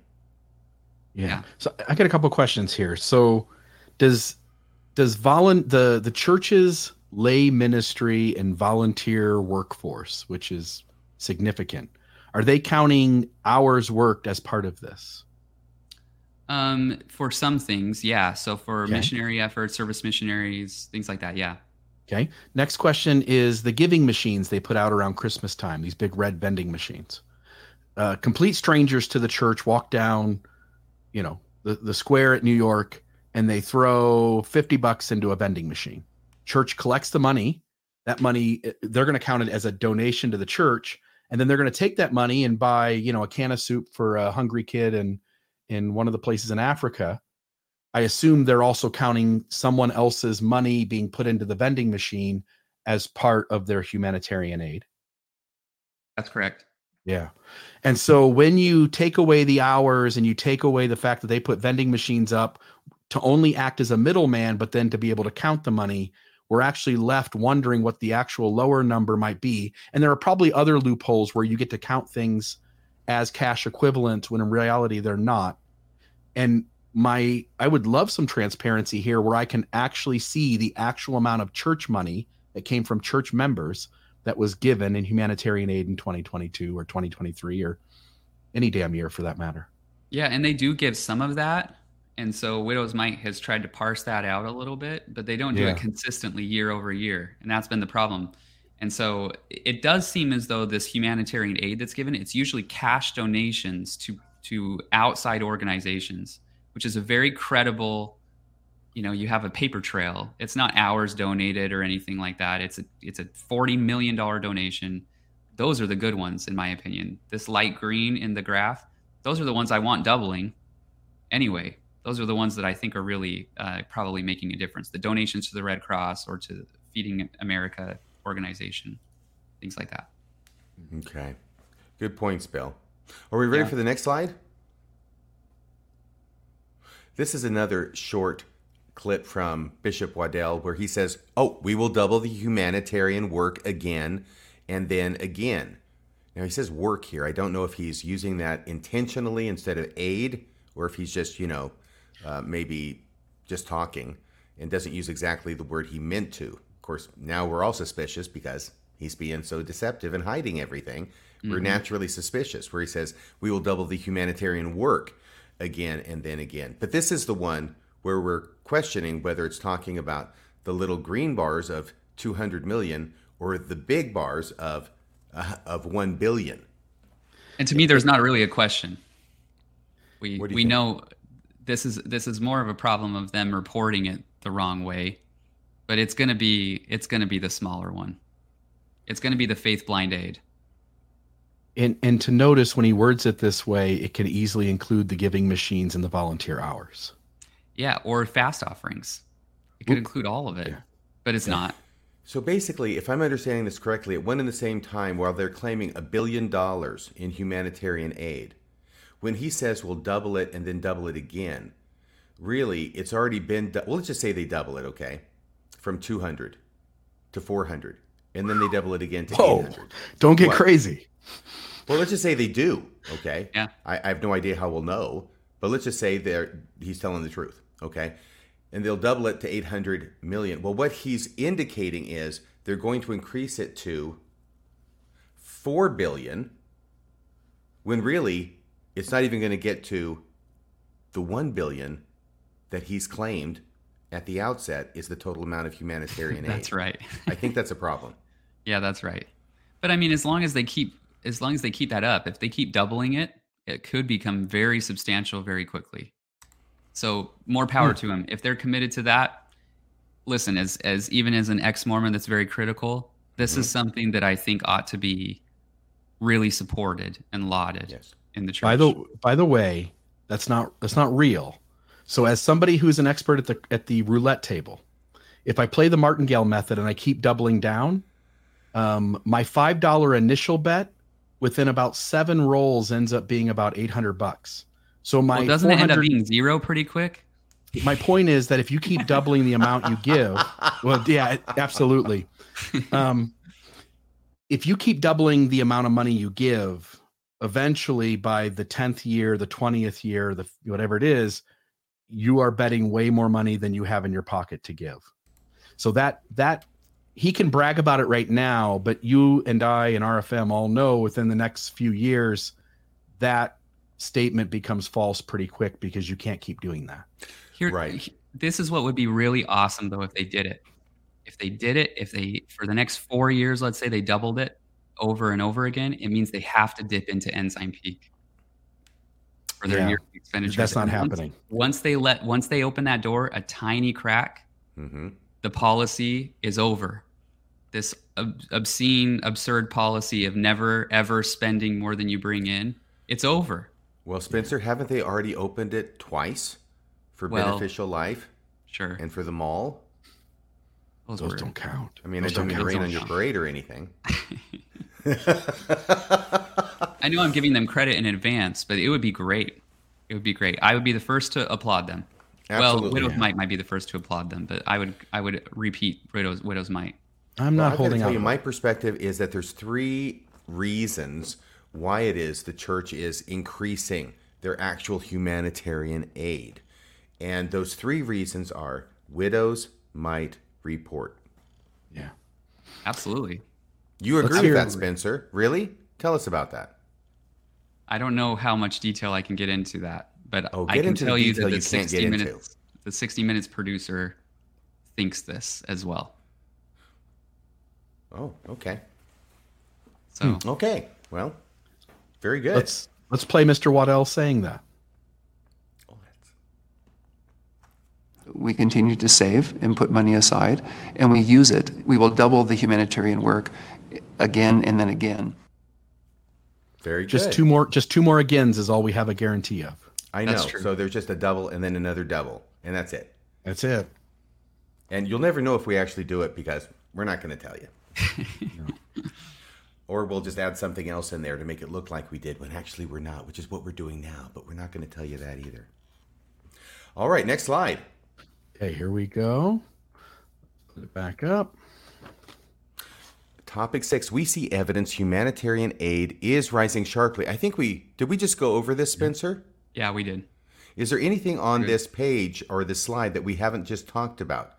This is the actual amount of humanitarian aid doubling which is not the billion, it's the 200 million. Nope, I think we covered it. Good. Okay, because we're uh, now we're in 40 minutes into this, and hopefully we can get done in the next 20 minutes and take a few phone calls. Let's make can that I, our goal. Maybe yeah. we'll see. Real quick question: the Perpetual Education Fund.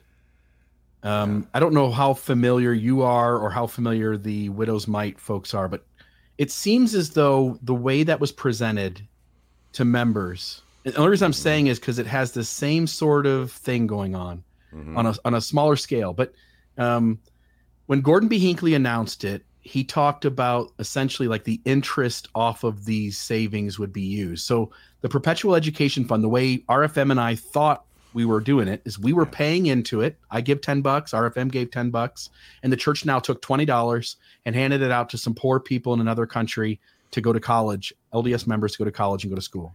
My understanding is that the actual way it works is that all of us members threw money into the fund and only the interest off That's the right. fund is used to put poor LDS students through school and they have to pay it back with interest. So the church doesn't lose anything. It makes money on the interest. It's not risking anything because its principal is always safe. And over the last decade, I have heard almost nothing on the outside. Maybe there's a ton of stuff being said in, on the poster board inside the chapel hall or the cultural hallway on the other side of the cultural hall.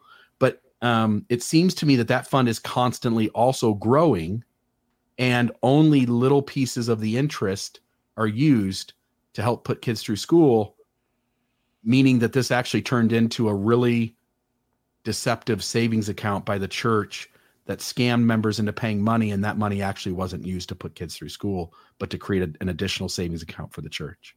Yeah it became super tithing. I'm okay all, with it being an endowment i'm sorry spencer what I, I, mean i'm okay with it being an endowment for right. the future yeah, I don't until know it's not. It's, I don't know if it's true that uh, that it's being used at all nowadays. I haven't heard anything about it, and I also don't know if they had to pay back with interest. That that I can't they remember, did. but they did. So that was the yeah. idea.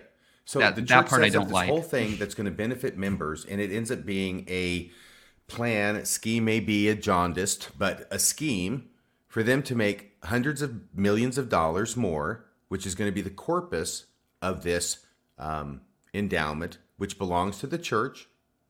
Then they're going to take the interest from that and they're going to loan that out to uh, young Latter day Saints who need a helping hand so they can get to college and then pay it back.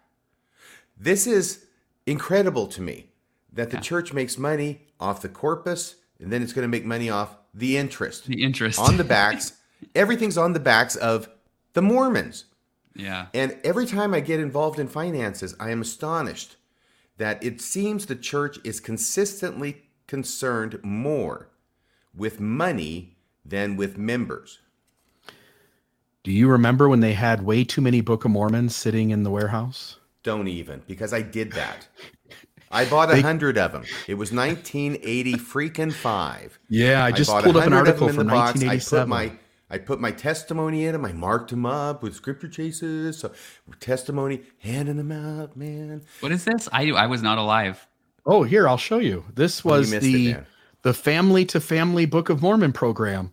I this totally uh, this date, 1987. The program's already in place. Mm-hmm. Um, here's what happened, Spencer. The church moved on to a new edition of the Book of Mormon.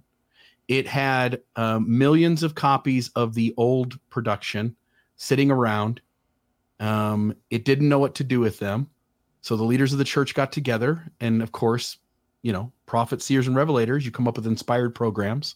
The inspired program to get rid of the old stock of the Book of Mormon was to challenge every family out of their own funds to purchase multiple books of Mormon and then to give them out to their family and friends. Read it as a family, put your testimony into numerous of them, and then pass them out to your neighbors, your friends, your family, anybody else and the church got rid of all of its old stock of Book of Mormons so that it wouldn't get stuck with them on the backs of the members. Those and, bastages. Uh, this happened throughout the 80s. It happened before 1985. Because I bought them, I put them in a backpack, uh, going through the neighborhood. I'm thinking I'm like Samuel Smith, first missionary. And, uh, you know, my neighbors are going, Who's the crazy guy from down the street? And then in 1985, it happened again. That's where I got a 100 of them again. That's a hundred bucks, right? They're probably a buck each, maybe two. I don't know, two hundred bucks, whatever the going rate was for these copies of the Book of Mormon, and all the work and passing them out and thinking I'm doing the missionary work, and then that book comes out, which was the Book of Mammon, which is where I heard about this, and I just go, you have got to be freaking kidding me.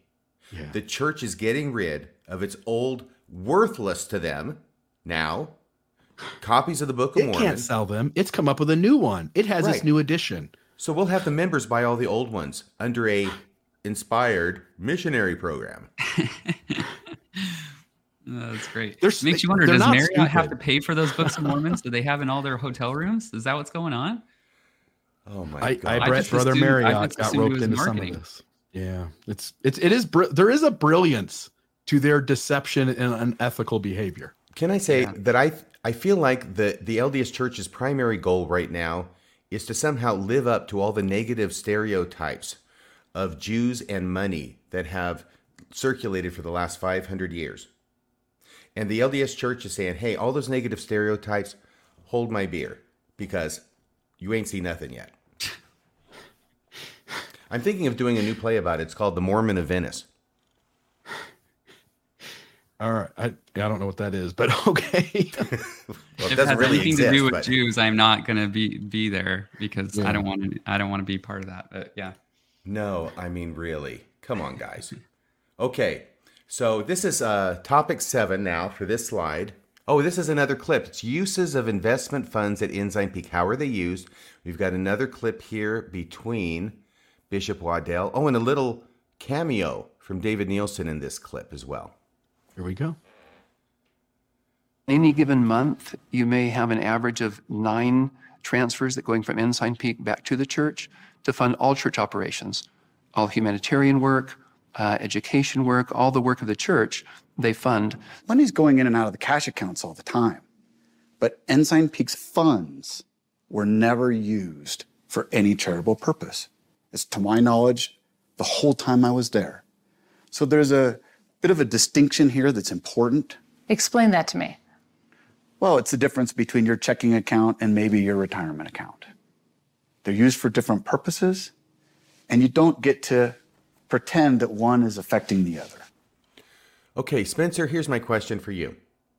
Why is it that Bishop Waddell is trying to make the audience believe that money is coming out of Ensign Peak on a regular basis, uh, nine times a month, I think he said, or maybe it was a quarter? That there's this constant flow of money coming out of Ensign Peak to take care of church bills, when actually that's not true. because that's the that's the core allegation that David Nielsen is providing, right? Is that nothing's coming in and out of this investment account. So then he suddenly shifts the topic and starts talking about cash accounts, the treasury, which has nothing to do with David Nielsen's allegations, which are that the money in the investment arm of the church is the money's going in and not going out. So it's a little bit weird. I don't know if maybe it was the production team that paired those two things together and made it so that it looked like they were talking about the same thing, or if it was uh, Bishop Waddell that was changing the subject. But in either case, they're talking about two completely different things. hmm And this argument that there are that the church is spending cash has nothing to do with the fact that all of this excess tithing that's going into investments is going nowhere after that. It's just building and building and building. It's not coming out. Um, so yeah, I don't know if that makes sense. Okay, well, presuming that this isn't an artifact of infelicitous editing, and it's not 60 minutes, hmm it sounds to me like uh, Bishop Waddell is trying to give cover and trying to make it look like there actually is money coming out of Ensign Peak when there isn't. Yeah. Do you agree with that, Bill? And I should I'll ask just- Spencer as well. Yeah, I'll just say from the business perspective of running the nonprofit here, I have we have a uh, a checking account uh, with Live Oak Bank, and we've got a savings account with Live Oak Bank that earns, as you would expect, more interest than the checking account. And then we have some of our excess funds uh, in a CD. And so, um, anytime money gets deposited from donations, it comes into our Live Oak checking account but I don't want it to sit there. Those are where my expenses are paid. But if I have any over at all, I'm going to stick it over in my savings account so it gets a higher interest rate. And what it seems like is going on is that Waddell wants to play on one half of the truth, which is we have money going in and out of accounts to take care of uh, church operating expenses because we're going to put it over here to get more interest. Now we need it. We're going to put it back over here so we can spend it. And those accounts work very differently. You can't dip into your savings account more than so many times a, a month, for instance. You get three transfers or whatever it is. Um, you can't touch CDs. You can't just pull money in and out of the stock market. No big deal. That's that's more difficult. So you're going to move money from whatever account you have that gets a higher interest rate to whatever account your expenses are paid out of, and then you're going to have all your investments, which are less likely to be touched on a regular basis. And he seems to be doing a sleight of hand where he wants you to see one thing he's doing and you to interpret it as he's doing something over here. And I think he is being deceptive. What do you think, Spencer? Yeah, for sure. I mean, it's a little sneaky, right? So he's suddenly shifts the goalpost and he says, you know, like Bill said, there's there's lots of money that's coming in. There's lots of money that has to be shifted around because the church has operations. But there's a whole different there's an organizational boundary around Ensign Peak that includes the investments. That's what David Nielsen was working on, the investments, not the treasury. He was working on the investments. He saw money coming in. He didn't see any money going out. And Bishop Waddell did not refute that argument with his argument that there are nine checks right going out. That's a completely another, different issue. I have another question, Spencer. Um, not too long ago, a couple years ago, in fact, let me see if I can just pull it up here really quick. And I'm sorry, RFM, I don't. I, we probably, I probably will keep us from doing this in the time frame we talked about. But it's okay, Spencer. You don't mind if Bill asks you for a little financial advice, do you? um, all in the middle of the show. risk. 2019 to 2021, somewhere in there, the church had two entities. There was the corporation of the president, and there's the corporation of the presiding bishopric. Do you remember? Do you know what I'm talking about? So, yeah. sometime around 2019 to 2021, they merged those. Now, did David Nielsen work for both? He again, he thinks again, David Nielsen thinks he's working for the church as a whole. Does he recognize that the church actually was two separate, completely separate companies? And hence, maybe what he was working for was only half of what's represented. And notice, by the way, that from the entry moment of when the church got its hand caught with a cookie jar to the moment where the SEC report comes out. Somewhere in between there, for some reason, the church chose to merge both of its companies into one. Yes, and by and merge, I, I, know you mean that it was the first the first presidency, or the, the corporation of the, church, of the president, of the president, mm-hmm. and the corporation of the bishopric, bishopric. Mm-hmm. and then they merged them in the sense of they got rid of the presiding bishopric and now everything is only under the president of the church it became the corporation of the church of jesus christ of latter day saints and for the very first time did the company actually take on the intellectual property name of the church so yeah do i don't know if it makes significance to that spencer i don't know if it makes a difference for Ensign Peak but i think that the general tenor of your comment is well taken because the church t- tends to try and play with the boundaries of these sub organizations and what the organizations truly are. And so the difficulty for Ensign Peak, specifically for the church, is that the church created a separate entity. And then from that point forward, it has to prove somehow its exempt status on its own right. And it defends this by calling itself an integrated auxiliary, right? And you know, I talked to Phil. Phil is the guy's name, the guy who was in 60 Minutes, the the one who was in uh, the IRS uh, chief counsel, chief and now counsel, he's a tax professor. Right.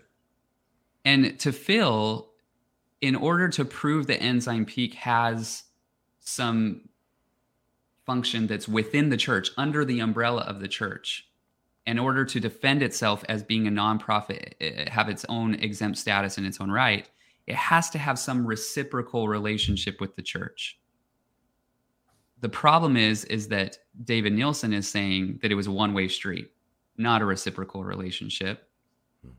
But it's possible, Bill, that in the last few years they have restructured simply to put on, you know, think of like 13 shell companies, the way that they did that as well but it's possible that they've restructured simply for legal purposes so that it seems as though Ensign Peak is less of a separate entity than it was before. Yeah. And I accept that. But I think there's also room to recognize that the church had two separate things, and any time somebody saw something, to recognize they were only seeing something from one of the 2 Mm-hmm. And it would be highly unlikely that these two separate companies are putting money into the same managed fund, say called Ensign Peak. And by the way, I'll put up on the screen here. No, I see what you're saying. Um, yeah. So, when so you you're recognize- saying if, there were two companies, then they wouldn't have pooled all of the operational No. budget into David Nielsen would have been representing one or the other. He I would have he would have been aware visually of one or the other. And in the middle of getting caught and getting publicly it publicly being notified, let me say it differently. Between getting caught and the public being notified that you got caught, you took both companies and put them into one and nobody nobody's following that trail. Nobody's even thinking to ask about that. Yeah. But those are any moment you saw a glimpse of something going on prior to the merger, you were only seeing one half of what they were doing. yeah. And I'll just give you an example. Here's uh, Exploring Mormonism Structure of the Corporation of the President. I want you to see how big Mormonism is. So these are all the holdings. So it gives you a little picture there Corporation of the President, corporate sole, all assets owned by the President of the Church. Um, David O. McKay, Corporation of the Presiding Bishopric, completely separate company. Uh, Deseret Management Group. So we can go through here. Beneficial Life, Bonneville International Corporation, uh, you've got a bunch of radio stations and media companies, Deseret Book, Bookcraft, LDS Missionaries. Um, sorry, that's that's what they're saying. They say serve Deseret Mutual, Hawaii Reserves, Laie Water Company, Laie Treatment Works, Laie Shopping Center, um, the Zion Securities Real Estate, the LDS Foundation, LDS Philanthropies, Deseret Digital Media, Deseret News, KSL, Mormon Times, LDS Church News, FM 100 um, Deseret Industries, Intellectual Reserve, which manages all the uh, intellectual property of the church.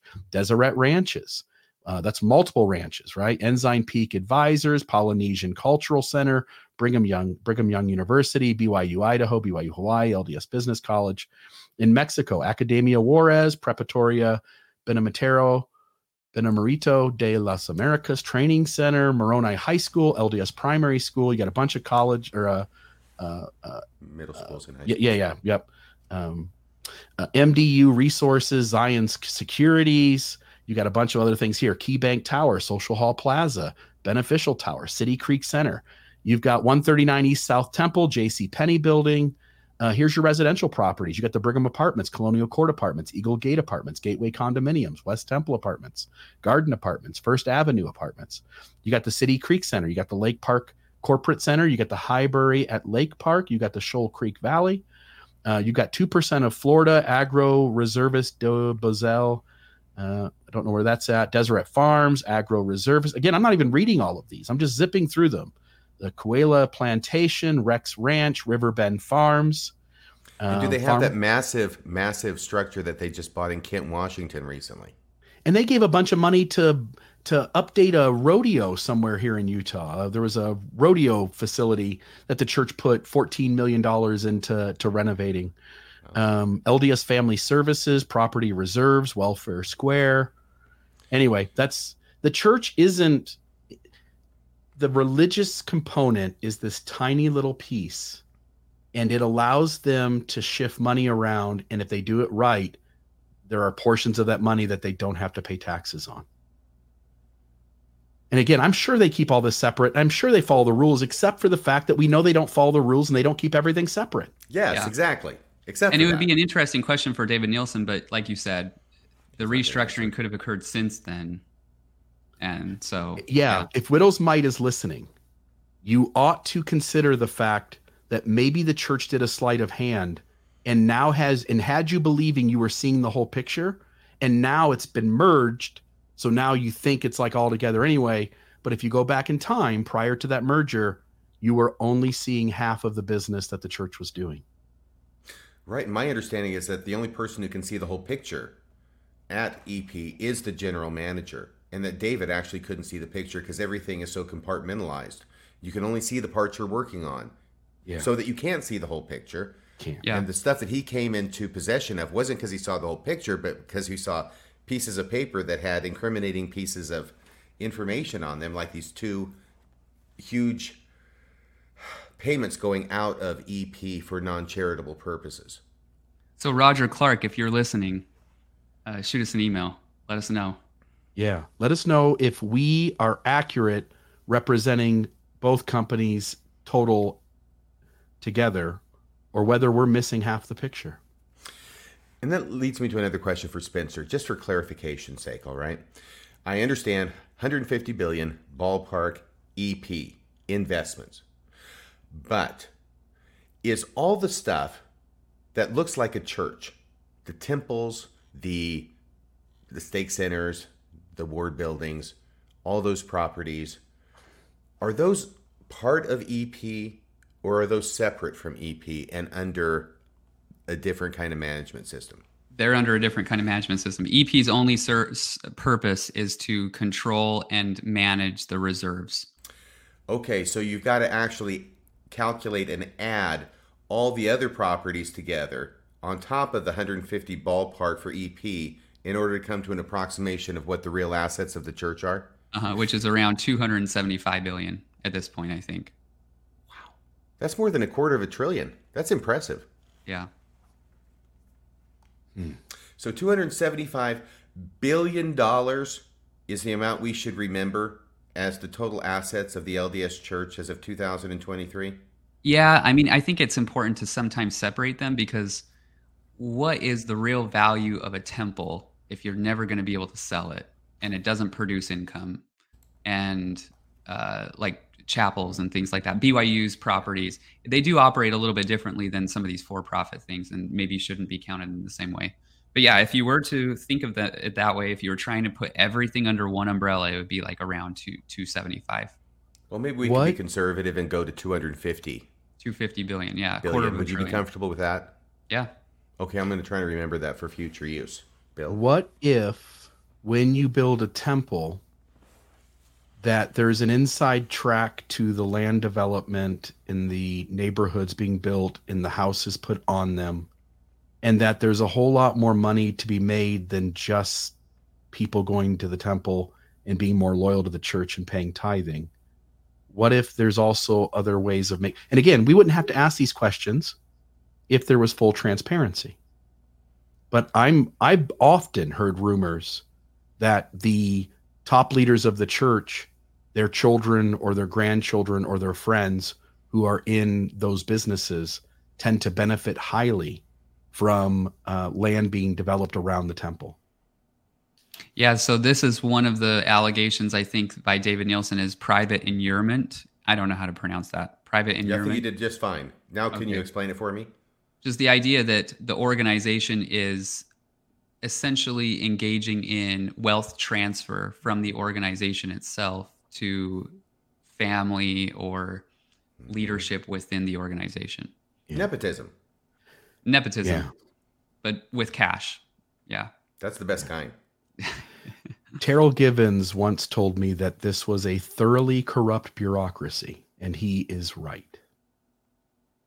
I mean, I don't dispute that. I don't Terryl, come on the show, it, please. Yeah. By all means, indeed, you're man enough. Yeah, a thoroughly corrupt bureaucracy. Those are your words, Terryl, not ours. Not mine. Maven might want to say something. Hi, Maven. Can you can you guys hear me? Okay. Yeah. Uh, yeah. yeah. If you can speak up just okay. a little bit, but yeah, I can hear you. This uh, attorney Tim Kosnoff, who has done a lot with the Boy Scouts and the sexual abuse scandals, has is mm-hmm. also on record of saying that he, from what he's seen of the church finances, it operates more like a criminal organization than any other church he's ever seen. Well, that's mm. something to be proud of. Yep. Protect the good name of the church. When you look at the SEC report, do these top 15 guys give one zero you know what's about the good name of the church or their good name for that matter. It is a strange thing when they're dragging the name of the church through the mud and then excommunicating people because they're what casting aspersions on the good name of the church. Yeah, by calling people liars when they lie repeatedly. Yeah, that's what hmm. got you in trouble, Bill. Yeah. Meanwhile, I proclaim that none of them are liars. None of them are liars. Meanwhile, you keep doing episodes showing that they're lying over and over and over, over and over and over. and over. Yeah, but I don't call them liars, Bill. See? No. That's I, I thought I had a question mark at the end of that episode title. Maybe I maybe I left off the question mark. I think Huh. that instead of question marks, you followed Wendy Nelson's rule and put exclamation points. Then no, I followed her other rule, the not even once club. Don't do it, not even once. oh my gosh. Are there more slides? Uh, Yeah, let's put them we're up. getting to the end of this because we're now at 204. This is topic seven. Ensign Peak provides two I think we covered distinct this. monetary functions. We went over this. Yep. Yeah. But this was this was the next slide. Um, and then there's this one. And that just sort of gives a diagram to make it even more clear where there's the treasury aspect on one side, like the checking account that David Nielsen talked about. Yeah. And on the other side is the investments, which is the EP side, the investments, which is like the retirement account that David Nielsen talked about. East is east and west is west, and never the twain shall meet. Yes. Now, another clip, and hopefully we're getting toward the end. I'm sure we must be. This is with uh, Sharyn and Christopher Waddell. This sounds an awful lot like an investment bank, and they're not paying taxes. It's not an investment bank, it's the church's treasury, it's the church's cash management, uh, it's the church's bank. They're just holding the assets, reserves on behalf of the church as an auxiliary of the church and providing us with those resources that we need in order to operate as a church. So, Spencer, he starts off by saying this is not an investment bank, and he ends by saying this is the church's bank. Is there a distinction, or did he, did he just come around at the end to agreeing with what he had disagreed with at the beginning? He's having a hard time with synonyms, right? He's like these things that look like very different to him. Nobody else in the world sees them as different, and so um, yeah, I didn't see like a, a really easy distinction between the 2 hmm um, it's not an investment bank; it's the church's investment bank. So we're okay. And it, maybe that's what when you know apologists talk about how like you know this isn't just any organization. This is the kingdom of God. I don't know if that's what he was saying. Um, it's not just any investment bank; it's the church's investment bank. Or maybe he was saying it's not just a regular investment bank; it's the church's investment bank, and therefore it's under the same protections that the church has. Um, Okay. I don't know. All right. I'm as confused as you are on this one. Well, what does uh, Widow's Mite have to say about this particular quote? Okay, let's put it back up. Um, next one. All right. Can you take us through this response, Spencer? Yeah, well, first of all, he says it's the it's not an investment bank; it's the church's treasury. But again, he's confusing. The treasury has nothing to do with the investment part. Treasury is the not even- checking account, right? You're right, Okay. and it can sound confusing because it sounds like they're putting money back into the treasury from Ensign Peak, and that's not what's Hmm. going on. Again, we've talked about this a little bit. Mm-hmm. Um, instead, what David Nielsen's argument has been that they never go out after they've gone in. And I, I guess I'm not really s- certain why this is the slide that comes after this quote, to be honest. Okay.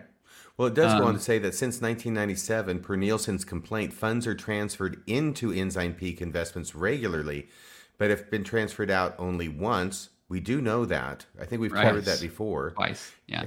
Yeah. Um, only twice. I said once. I'm sorry. And the church has never disputed that specific allegation, so we may take it as a verity. Number five, as Waddell clarified later in the 60 Minutes interview, Ensign Peak's investment reserves were used to do those two things rescue beneficial life in 2009 and support the City Creek investment in 2010. Okay. So it so sounds does it, like. so Yes. does it look like the church's bank? Does it look like it's operating for a church or does it look like it's operating for a for-profit investment firm? And maybe that's what the point of Widow's Mite is here. I think that it's as far as the evidence points, this is an investment bank. It acts just as much as it like an investment bank that uh, compared to any other investment bank. Yes. It's not the church's investment bank. It's just an investment bank. And now, you know, it's operating as a bank because it has to help out, what was it, uh, Beneficial Life and also City Creek with hefty amounts. But according to Waddell, those aren't donations or charitable, those are business dealings where they loaned the amount of money to the recipients under a payment plan with presumably interest that they have to pay off. So, yeah, they're acting like a bank. They're giving loans. Of course, they get to choose who they're giving the loans to. So do banks, I suppose. But I think banks have a little bit more regulation as to who they got to give loans to and who they can and who they can't and who they have to. But uh, the churches doesn't have to. So they can give loans to just other arms of the church. They're for profit ventures, they're beneficial life venture under any terms they want. And we don't get to know what those terms are because it's a church and they don't have to be transparent. Do I have that right, Spencer? Oh, you're you're muted. I'm going to assume you agreed with me. and, right. and just just to note it. too, I mean, this is where the according to the slide, it's from this Ensign Peak Fund that the church leaders are paid, uh, that they get their stipend, allowances, benefits, and That's so true. by by opening up the trans by being transparent about the Ensign Peak Fund, we would all get to see what these guys really make when you add it all up together. We've all heard rumors, right? And again, not it's not exactly false. Grant Palmer had a conversation with a 70 Enzio Busche. And if we trust uh, former general authority, Enzio Busche, he said that every one of these guys gets a million dollars on the front end to pay off debts. Again, according to Grant Palmer's conversation with him, mm-hmm. uh, that they get a million dollars to pay off debts, almost certainly sign some sort of NDA, and uh, and then have a. And I've also heard rumors that they have a slush fund that they all get to whenever they have a need, they can just go do what they want and that's above and beyond their standard living stipend. And again, I could be off. They could clear it all up if they would just be transparent. Right. I think that's what the Treasury is. Yeah. Is in effect a slush fund. Yeah. Yeah. Okay. By the uh, way, uh, by the way, Spencer, I've got to ask you, if is this idea about the salaries? Uh, is it like how much is it roughly? Is it three hundred million a year in salaries for all the GAs and everything? I think it's even just 30 million. It's nothing. It's not million? much. Okay, I think so it was only 200,000 or something per the uh, Widow's Mite did an analysis and I think that they figured the total benefits, some of which are not cash, were around 250,000 per year per person. I could be off on that. Okay, and that makes sense because I think that's about right to where it would be. So if you're a, an apostle, you're making about two and a half, uh, excuse me, $250,000 a year in compensation, whether it's monetary or other benefits. Mm-hmm. Is there any benefit to taking that compensation package for all the GAs out of the EP, EP fund instead of just the Treasury? Why don't they just take it out of the Treasury? Like See, this is what's else? really weird, right? So back and forth, we've seen the church describe EP's funds as for profit, therefore not sacred tithes. And then other times, like for example, in the 60 Minutes interview, they're very clear that these are sacred tithes, right? Mm-hmm. That they're they're going to take care of Ensign Peak funds because they know that where they've come from, and therefore that they are, you know, they're they're taken the utmost care of. They have like professionals that are dealing with it, right? So they're on one hand they're saying, you know, these are the church's tithe funds, and then on other side, they'll say, you know what, we're not using tithe funds for this thing. And in this instance, with the salaries, I think that they've used EPA's funds so that they can say no tithes are used to pay for general authority salaries. So they can say it's just coming out of the interest component of the EP account and not the tithing that they use to make the interest. As if there's a difference. Yeah, it's pretty fungible. Economically, there isn't. No. Right. So, if I'm understanding right, there's a difference here. Now, this is like loose translation of the Book of Mormon versus tight translation. You Could be both. make an argument when tight translation benefits you, and then you make a different argument when loose translation benefits you. But you can't make them both together, right? Because then it yep. goes boom. They're contradictory. Yeah. It sounds like you're saying the church describes the EP account as tithing when it benefits them, when they want that protection for the money in the account, the $150 billion. But when they don't want that protection and they don't want to appear to be using tithing, say for beneficial life or for the mall, then they describe it as not tithing. That's Do I have that right? Yep, that's right. Hmm. It's a it's a loose accounting versus a tight accounting. the way that we would call it. Yeah. Nephi's Egyptian, but horses could be tapirs. That's right. Yes, we can redefine things. Well, yes. Okay, so do we have another slide? All right. I'm Is, so excited now. is this the one we just had up, I think? Um, Yeah. Uh, no, yes, yes, that's the one we just had up because it had the general authorities pay. Okay. oh, yes. This is when the uh, Sharyn Alfonsi asks, when does prudent become excessive? When Is the might you have too much money? What is enough years that you could possibly have? And the answer is never. We can never have enough money. Never. He's almost gleeful. You ready? But this is how he puts it. These are the words he uses. Here we go. When we use it, Ooh, let's try this. we continue to save and put money aside, and we use it. Ooh, that can't be right. Let's try this again. We Oh, Sorry, which clip is it supposed to be? I'll get it up. Well, It I'm not is- actually sure right now. it's the one where he is asked, "When does prudent become excessive?" For Oh, the okay. church, um, I don't know if it's ever I thought I becoming put that one up. So That's I fine. think if this one isn't it, then I might not have saved it correctly. Um, Okay. Well, that's Yeah, okay because I if you haven't, I think we've established a track record of quoting them correctly, or Widow's Mite has. Somebody So- is transparent and accurate and uh, honest. Yes. So if we can just put that slide back up, that's fine. We'll just read the slide. But notice there's never too much. Enough is never enough. And this is the allure. This is the danger of money. Because once you fall into its trap, and thank God I've really never had the um, the opportunity to succumb to that particular temptation. But once you do, you are sucked in. And this is why the New Testament talks about money, the love of money, being the root of all evil. Once you go into there, you can never have enough. And you are like Scrooge McDuck, taking the half gainer off the side of the boat into the sea full of gold coins and swimming around in them. So Sharyn asks Christopher Waddell, when does prudent become excessive? Which is a nice way of saying, when is enough too much, right? And Bishop Waddell says, for the church, um, I don't know if it's ever becoming excessive. Wow. No, he didn't say wow. I'm saying wow. I don't know if it's ever becoming excessive because it's all going to be used at some point. What the hell does that even mean? Is what I'm asking.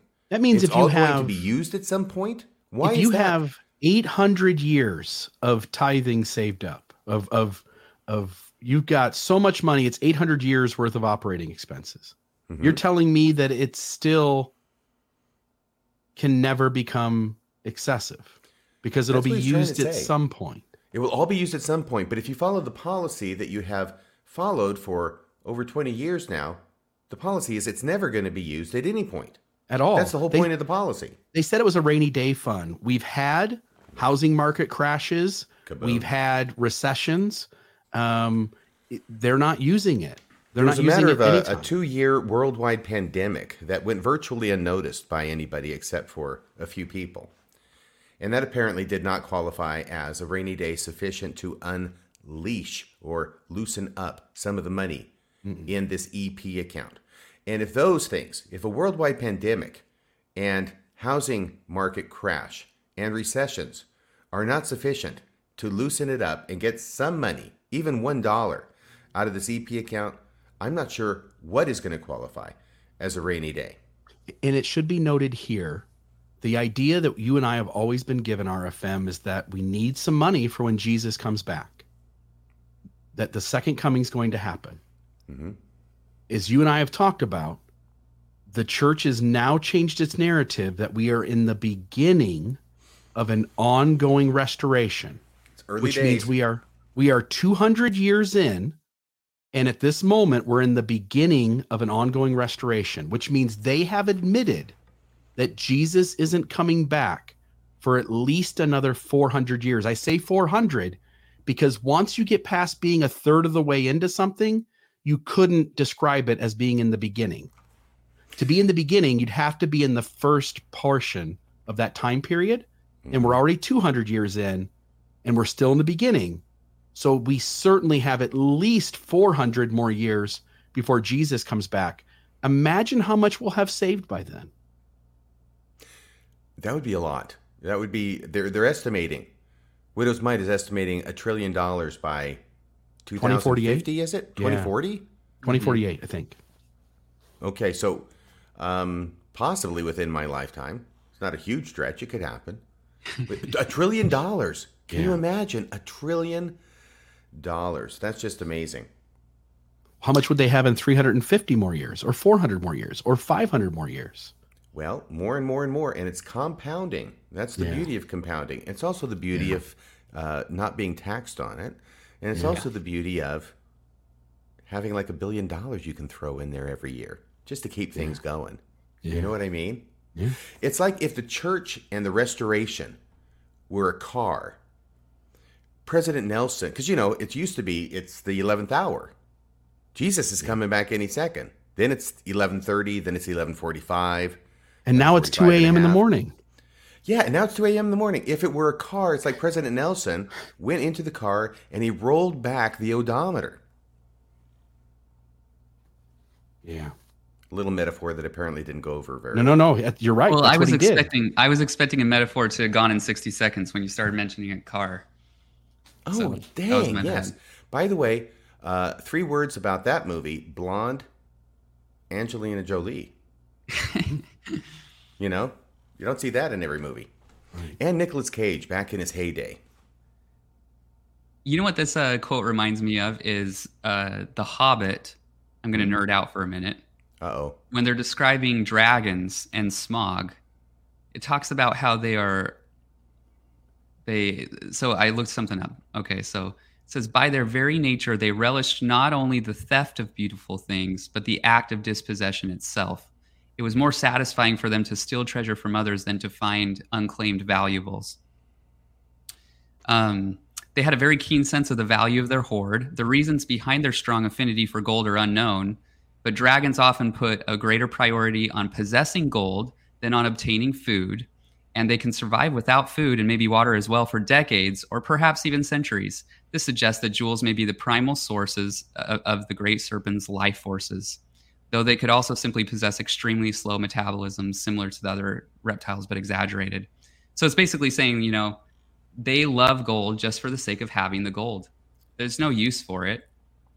They're not actually creating it because these are passive investments for the most part. Mm, you say that, but let's let's make the assumption that there would be a lot of nepotism in a system. Could you see how having enough money to last far beyond your own lifetime might be a value if if there were a significant amount of nepotism. If. Sure. Yeah. I would yeah, argue that they are creating it. Um, I mean, just by all the the things they do with the members, with the tithing requirement, especially connected to temple blessings, uh, all the money they save by you know having fired the janitors and making data calling, you know, plus having members do it, and then a, a lot of free labor from missionaries, both young and old, et cetera, et cetera. So I, I mean, uh, I'm just kind of maybe nitpicking here, but I think it's not. I mean, the interest being earned is passive, but the efforts gone to get the principal in, I think, and and really, honestly, fleece the members is pretty massive. You mean like and telling while, the saints in Africa that if they paid their tithing, they get out of poverty, like that kind of thing? Yes. Mm-hmm. Speaking of, I put this in the chat, but I just totally remembered this from my childhood, the Disney movie, and if I if we could play the clip, I mean, this might be demonetized anyway because of the CBS clips, so yeah. it might be worth it. But uh, if I had it on hand, but the the older movie, one of you know Disney's uh, early early ones, uh, Robin Hood. There is a scene where the friar is in the church. It's a rainy day. Nobody's coming to church because uh, it's you know rainy and the people are really taxed to death, just about. Anyway, there's a scene where the, the church mice, feeling bad that there's nothing in the donation box, bring out their last little farthing and they say they're saving it for a rainy day, which also just like rainy day fund kind of stuff. But anyway, the friar's very touched by that. He takes this meager donation, puts it in the poor box, and then, of course, who comes by but the sheriff of Nottingham? And so uh, he opens that poor box, sees that one farthing, and he takes it. And the friar gets extremely angry, saying, That is for the poor. And the sheriff of Nottingham says, Well, I'm just going to take it for poor Prince John. And he does. And uh, the friar getting upset about, you know, ends up getting him arrested. And I just feel like, boy, that scene really, I think, really encapsulates exactly what's happening in the church. It's It really is exactly that. The church is the sheriff of Nottingham. That's yeah. my comment. And Maven, yeah. let me go ahead and follow that up because I think all these insights are great. And I like the idea also about the very act of dispossession is as gratifying to a dragon as it is to hoard and sit on and protect mm. and luxuriate in all the wealth and the gold and the gems. But I'm going to throw it out there as a possibility, mm. okay? Let's say, for argument's sake, that in 1997, the Church of Jesus Christ of Latter day Saints was still the restored, true, and living Church of God upon the face of the whole earth.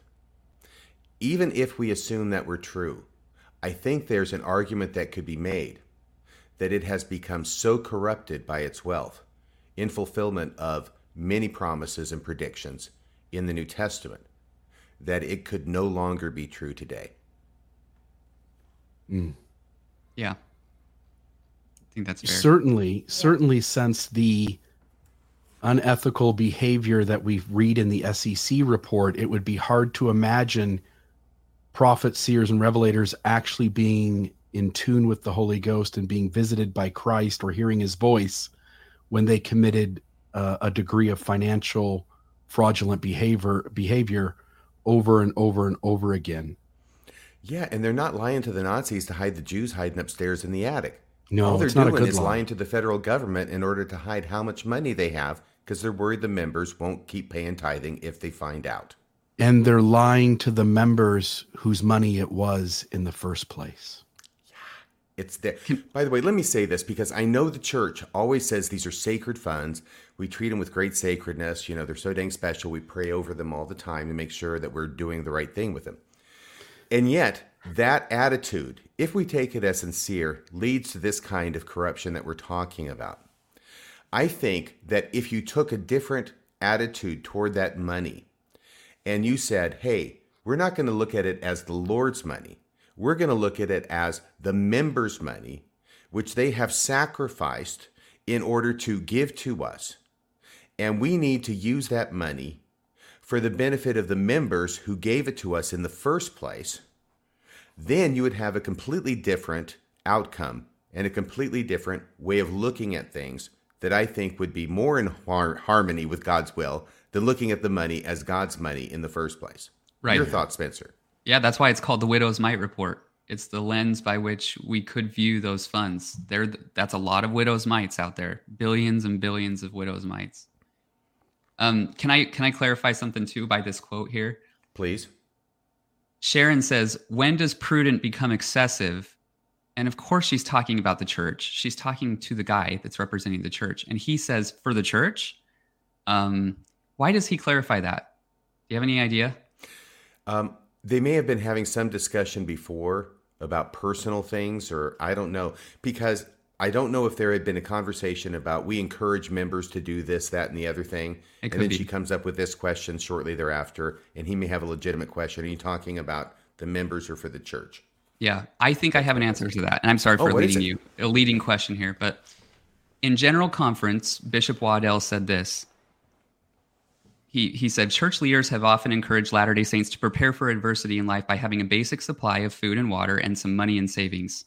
And here's the key point at the same time, we are encouraged to be wise and not go to extremes in our efforts to establish a home storage supply and a financial reserve. So he's saying, don't go out of, don't go too crazy with your mm-hmm. financial reserves as a person, as an Yeah, individual. don't be like us. Wait a Don't be minute. like us. he's he's telling members not to go to an extreme in a financial reserve, That's right. In general No. conference. which is also, by the way, horrible advice. Every human being out there, if you have the means to save money, you should save a lot of it. I mean- Life, the, the back 20 years is going to be a lot different than the current 20. You can become expensive. you can become excessive in your wealth, Mhm. right? I think the church has proved that. Yeah. So I think as a person you could become excessive, but don't go to Kettle, extremes. meat. Sure, but I don't your think the numbers imagination, are. Bill. It could happen if you think about it. Here's the church with 150 billion dollars, 27 years of operating expenses saved up, not including interest yet to be earned on that money, and it's telling its members who have the lowest, the, the ninth lowest amount of money saved up for retirement, not to get excessive about their retirement savings. Right. Right. Except it's the lowest. Well, it depends on which one you look at, but yeah, either lowest Hmm. Or ninth. the lowest. ninth, maybe the lowest. Yeah. Okay. Okay. Hmm. Seems like great advice. Kettle. It's very pop. good advice. Yeah. What'd you say? That's why I Pot think he kettle? clarified there. Yeah. I think that's why he clarified because he and knows that he's given advice out there about avoiding excessiveness. Yeah. Let me separate because it's the whole idea. We do not give apologies. But Yeah. you, when you repent, you should make it right with the person that you've offended. Like Right. there's a double standard all along the way.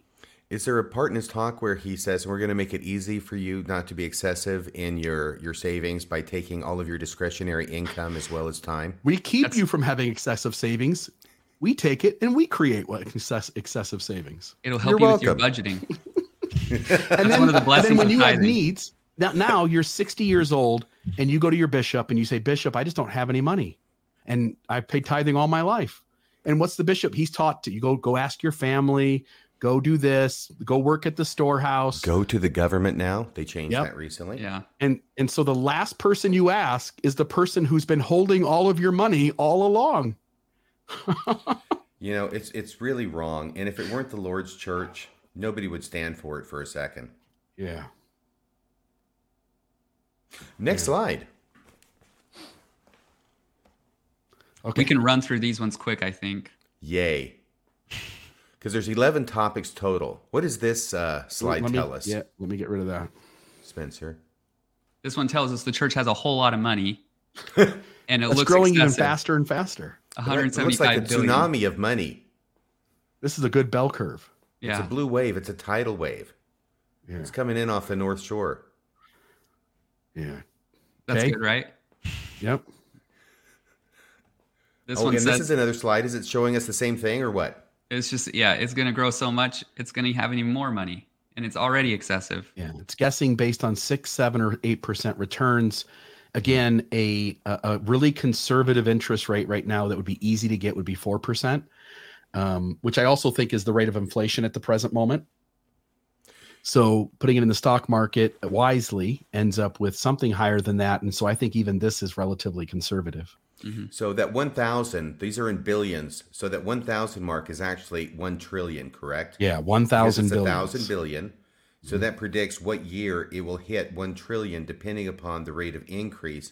And basically, it's either 2042, 44, or possibly, if things are really bad, the church will have to wait until 2054 to have a trillion dollars.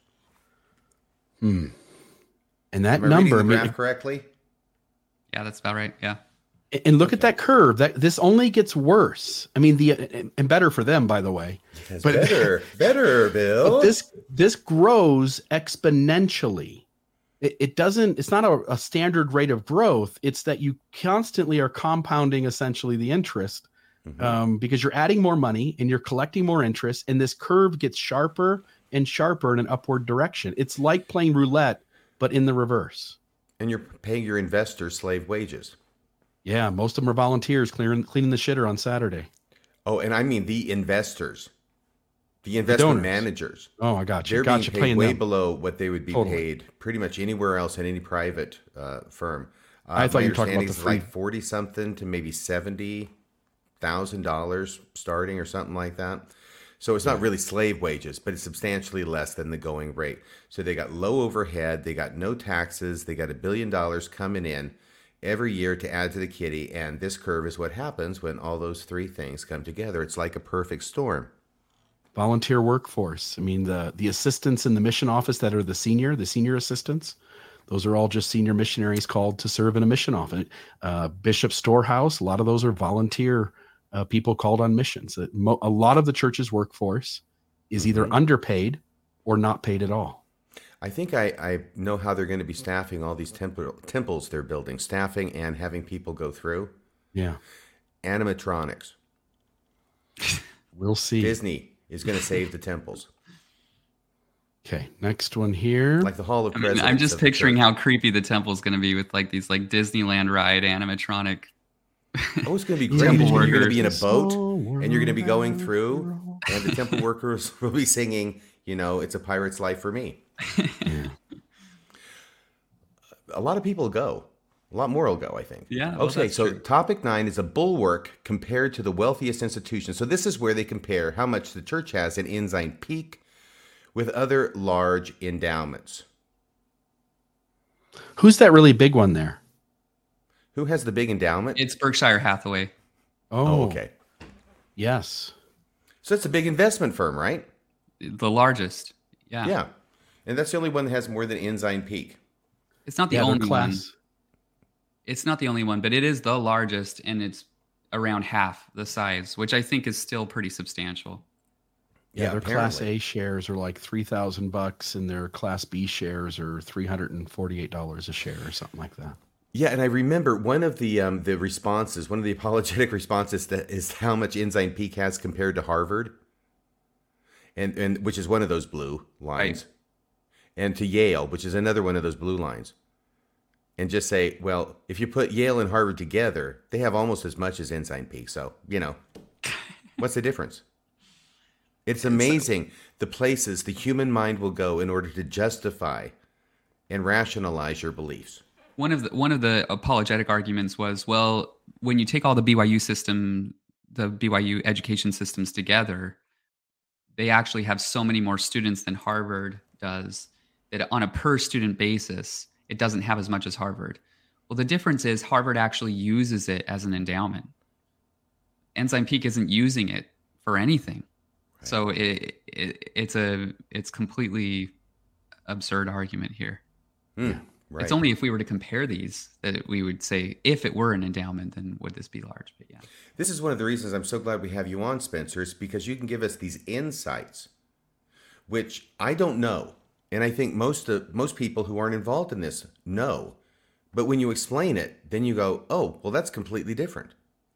And I wouldn't have known that except for your explaining it. So thank you for being here and doing that. Thanks for having me on. This is great. By the way, I just want to notice Dan Hardy's making comments. Dan Hardy always watches these streams from one of the Facebook groups so yeah. that he doesn't have I, I'm guessing so that he doesn't have to deal with the chats of the people in the YouTube channel because he basically isolates himself so that his comments get to go to us. We get to see them. Oh. But then everybody in the YouTube uh, doesn't get to see them unless we put them up on the screen. I would invite Dan Hardy to watch this on YouTube and to see if your arguments, which I think are actually extremely weak, uh, make any sense to a bunch of people who uh, are educated and informed and disagree with you. Well, can I just say that I'm glad Dan Hardy is watching and commenting At anywhere all. because yeah. I like Dan. I think he's a yeah. good guy. He, is looks great guy. in those tailored shirts too. Yes, he does. Chef's kiss. Mm.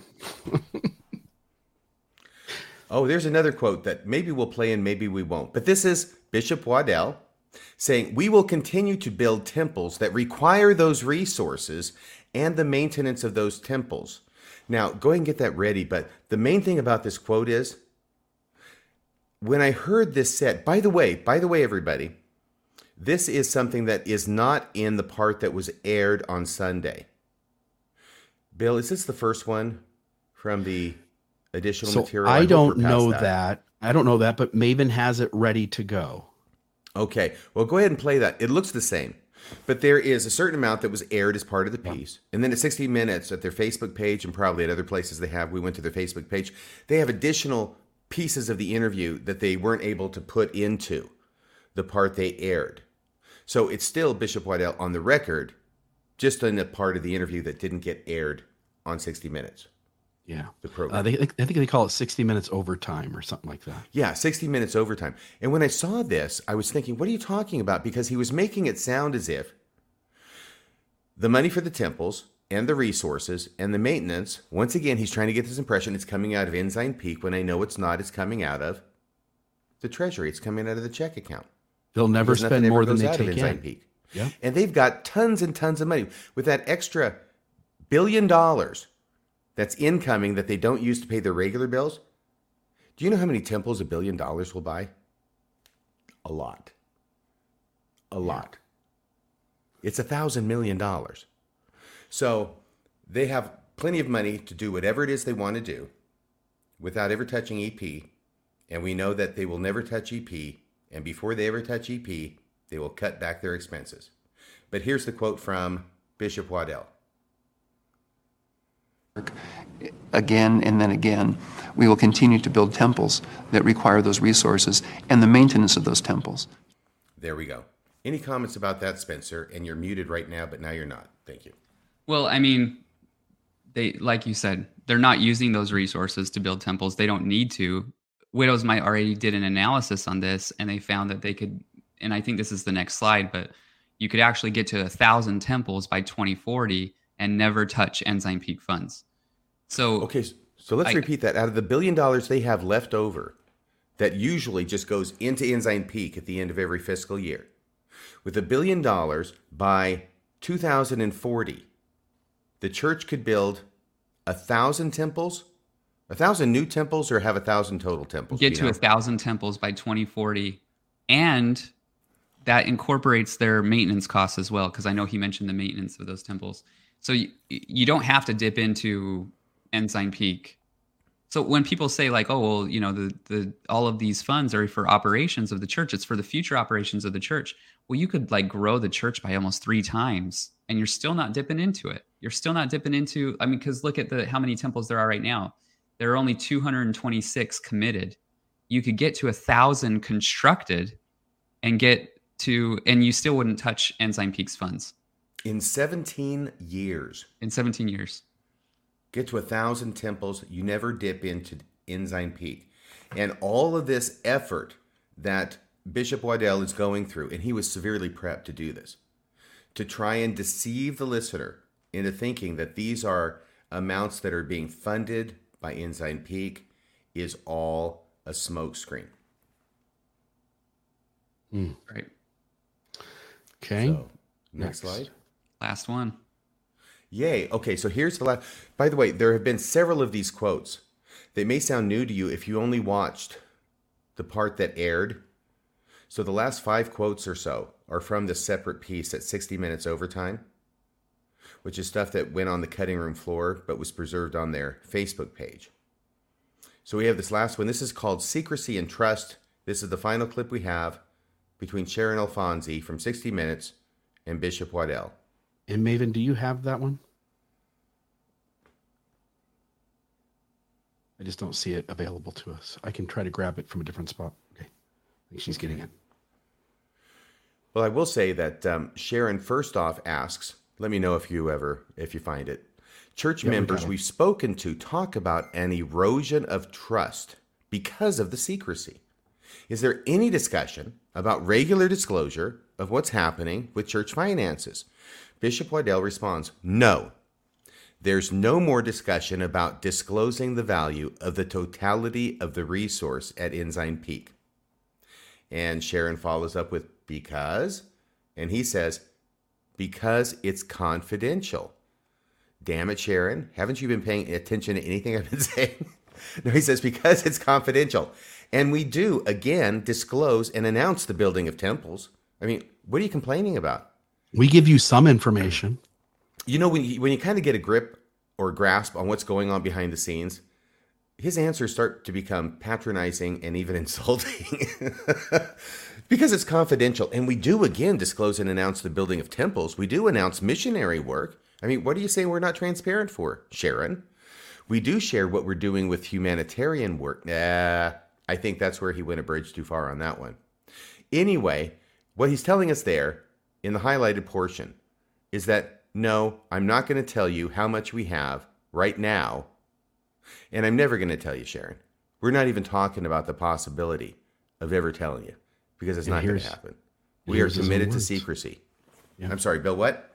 I was just going to say, here it is. Have talked about an erosion of trust because of the secrecy. Is there any discussion about regular disclosure of what's happening with church finances? No, there's no more discussion about disclosing the the the, the value of the the totality of the resource at Ensign Peak. Because uh, because it's it's confidential, um, and we do again disclose and announce the building of temples. We do announce missionary work. We do share what we're doing with humanitarian work. That's peanuts con- compared to the whole thing. It's nothing. It's like telling you that I bought a candle and meanwhile I've got forty thousand dollars sitting on the side that you want to know about. Mm-hmm. Yeah. I'm going to ask for Spencer's take on this, but I'm just going to say that I've noticed something interesting about our friend Bishop Waddell. Is that every time he started to get in trouble and he starts feeling the pressure, he strangely stops looking at Sharyn and he breaks the fourth wall and looks at the camera. Have you noticed that? Whenever he starts to get in trouble, he goes like he's like looking at the audience, going, "Okay, help! Can somebody help me a little?"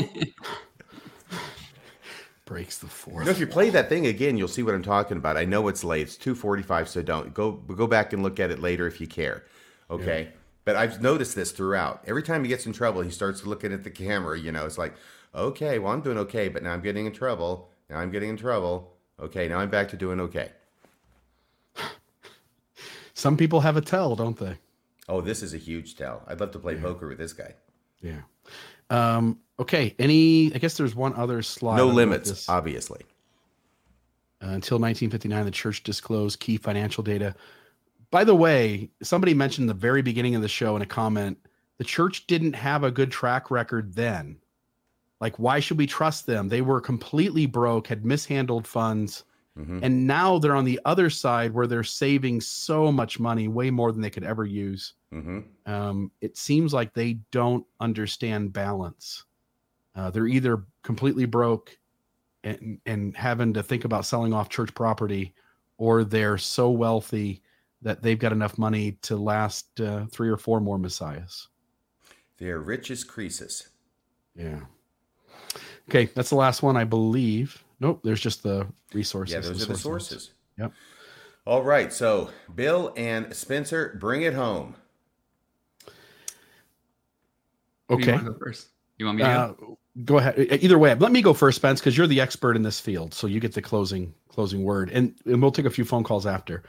Um, when I look at the church with the Book of Mormon thing we talked about earlier, the Perpetual Education Fund, all of the holdings the church has, the merging of the corporation of the president and the bishopric. Uh, again, I'll go back to the quote I shared earlier. What is the risk of being understood to be dishonest and deceptive and hiding things? Whatever that risk is, it is judged by them to be less risky than telling the truth. These guys don't want to be honest. They don't want to be transparent. And it seems that in the modern moment 2023 that we as a people collectively are deeply valuing those things and this thing at the risk of its members seeing it as dishonest um, the sec report as being seen as deceptive Waddell here talking to 60 minutes it it seems that they are perfectly okay with losing the members trust and being seen as unethical because whatever the alternative is is worse for them than that. Yeah, and I'm not sure it's a good strategy to be relying on members trusting the church leaders right after they've gotten exposed for being untrustworthy. Unless knowing the f- truth, unless the church said, okay, fine, here it all is. Unless knowing that would be worse. Yeah, I know you're digging for something and it may exist and it certainly has a lot of signs that would be consistent with what it is that you are insinuating. Don't you think though that again i'm using conjecture but don't you think that all evidence that we have points to something bigger being hidden away that they don't want us to know? It's either that bill or the culture of secrecy in the church and dishonesty the culture of secrecy in the church. Sorry, runs so deep. and so long and since the very beginning that they don't they can't see it in any other way. They don't even yeah. tell bishop. They won't, they won't even tell people who the heck the next bishop is going to be, or even a lower calling, until it's announced in front of the the meeting. Everything's supposed to be so secret in this church. This may just be a continuation of that, and then there's a tension with the government, which the church has always had a, a tough time with. I mean, since the beginning, and certainly during polygamy, etc. There's been more of a rapprochement in, in the last few decades, but still, it runs deep. And I think that trying to get the church to be transparent is like trying to teach an old dog new tricks. Yeah. Case Spence. Yeah, so I guess my overall takeaway was a little bit different than than what we've talked about so far. But if you go to the Facebook page on 60 Minutes, not a Mormon page or anything like that, and you take a look at the comments from the general audience to get an idea of what the non-Mormon audience thought of this, mm-hmm. you read over and over and over again. They're not surprised that the church does this. They're mad about it, but they see this as a systemic problem and a societal problem wherein they cannot trust the religious institutions in this country. And they can't trust the country's laws or the lack of enforcement in those laws. Um, and they see that as a contributor to that lack of trust as well.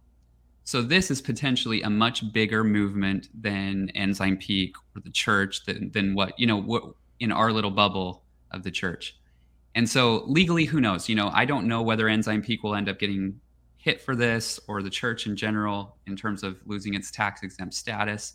I find it unlikely that they would lose their tax exempt status. Maybe Ensign Peak would. But you can do a few things because here's the thing you have a lot of people behind you, more than just the ex Mormons or the former Mormons, um, in terms of trying to make a difference here. But you know, we know already that we can't trust the church to be transparent and to do the right thing. We know that we can't necessarily trust the IRS to force the church to do the right thing. And so, what we have to do as a general populace is go to legislation. So, you can contact the Senate Finance Committee, tell them that you want to pursue them to pursue an investigation into the church and the laws that permit the church to act that way. And there are smaller things that you could do. There are things that we could do that we could get together and and you know help co-sponsor bills. So for example, the church files a form 990T, but they don't file the form 990 that's supposed to go with the form 990T. Religious organizations are the only ones that can do that, and it's what weird. What is the significance of that, Spencer? The form 990 is for all charitable organizations. Um, in order to keep their tax exempt status, they have to file a form 990 every year. And what that Form 990 has is basically a balance sheet. It basically provides the assets of the entity. Now, the only organization that is exempt from filing a Form 990 that is tax exempt is a religion. So religions don't have to file it for whatever reason. But what's really weird about that is there there's an appendage to the 990 called the 990T if you have unrelated business income that you have to pay taxes on. So the church for years has been filing a 990T that refers back to a 990 that doesn't exist. It's completely illogical part of the of the tax code. It's a very narrow piece of code that could be changed. And what would happen is you would enforce more transparency. All you've got to do is pass a law that says if you have a 990T, you got to file a form 990. Hmm. There are little things like this that we could do and it, that i think is the avenue for change with the church it's not to it's not to call your bishop it's not to uh, clearly right um, it's not to hope that the irs will do something mm-hmm. it's it has to be through legislation the irs itself is a politically influenced organization tax law is passed by congress so we have to get political um, in order to make a change here that's what I got to say. Sorry if I, I'm not a political person, but I think that this is one area where it has to get that way. Yeah. Okay. Do you guys want to take a couple phone calls? Yeah, let's take a couple phone calls. And if they're ready to go, the irony, of course, is that we had thought this will be about an hour and we'll just take a bunch of phone calls. And now it's been two hours and 53 minutes. So we'll take, yeah. you know, half a phone call, maybe yes. three. Okay, here we go. So the first one is uh, Juanita, I believe. Is that correct? Hello? Caller? Oh, let me. Um, it's my fault. Let me push one more button here. Let's try it again. Juanita, are Hi. you there? I'm here. Perfect. Go ahead. Can you? Yeah, yeah. You're on Well, Mormonism I, Live. I just, I just loved what um, Spencer was saying, and also on that 990, they would have to disclose the officers and wages compensation each year. So that's something that they would definitely not want to do, because they would have to disclose that. And then also, I think when you guys talk about the um, donations and the humanitarian aid, we're forgetting about the in kind that they are they are calculating on there. So like when I was growing up, they'd say, "Hey, we're doing this thing. We're gonna send blankets up to the the thing, or we're gonna send these kits up to the things." But the members had to pay for all the stuff we would send up there. They're counting that as income from their in kind income, but they're also counting that as their um, humanitarian aid. So that's not actual money coming out of the coffers. That's money coming out of the members' accounts yet again to put that in there. So those were my two things I wanted to say. Thank you, Juanita. Yeah, thank you very much. What do you think about that, Spencer? Uh, she's right. That's all I gotta say. Good job. it's almost that the church has, um, I don't know, it's like they've become masters at manipulating statistics, whether it's the membership of the church or the amount of donations the church is making to humanitarian aid. These guys are masters. It reminds me of a Radio Free Mormon episode titled Lies, Damn Lies and Statistics. Yeah, parts one, two, and three. That's a lot of lies and statistics. Here is, I believe, Justin. Justin, are you there? Yes, I am. Can you hear me? Yeah, you're on Mormonism Live, my friend. Okay. Hey, I had a quick question, and I'll, and I'll let you know. I'm an active Mormon, and this stuff is all really always hard to hear. I've been listening to a lot of podcasts about that. But what I was curious about, and something I haven't heard talked about, kind of two questions. No one has really said what this means going forward. Will it continue to go the way it's been going? Like when we talk about becoming a trillion dollar company, does that mean we're going to have a hundred shell companies or this SEC fine? Does this say you now have to redefine and do everything different? Or we will, will we just be dealing with fines every year until whenever? For, can I ask you a question? With oh. can I ask you as a you know as a believing, active, faithful Latter Day Saint, does hearing how much money they make, hearing the unethical actions they took to create the shell companies and to perpetuate that whole thing, does it bother you at all? Like, are is this is this causing some concern in you about the leaders of your church?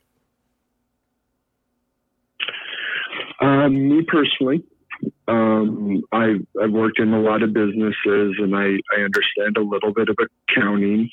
So I, I understand the idea of shell companies is not always a scandalous thing. And this one, it, it feels like it falls a little more on that. Um, A little more on the scandalous honesty, side. I, I, yes.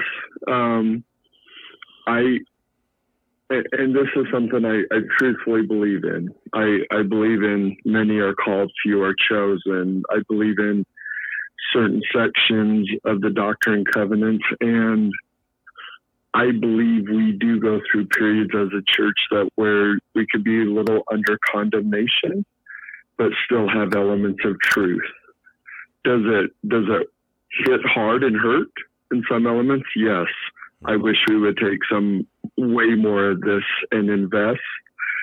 I live in an area, I've been in a bishopric that's not uh, a very wealthy area in Utah, and I've, I've seen us do a lot of good with the funds of the church and help personally. And I just think if we could expand that so much further, I just still know there is so much more good to be done. And that and I I and that you guys might view that as naive or ignorant, but that's kind of where I stand on it. But I would also really like to see a lot of this cleaned up. and done better.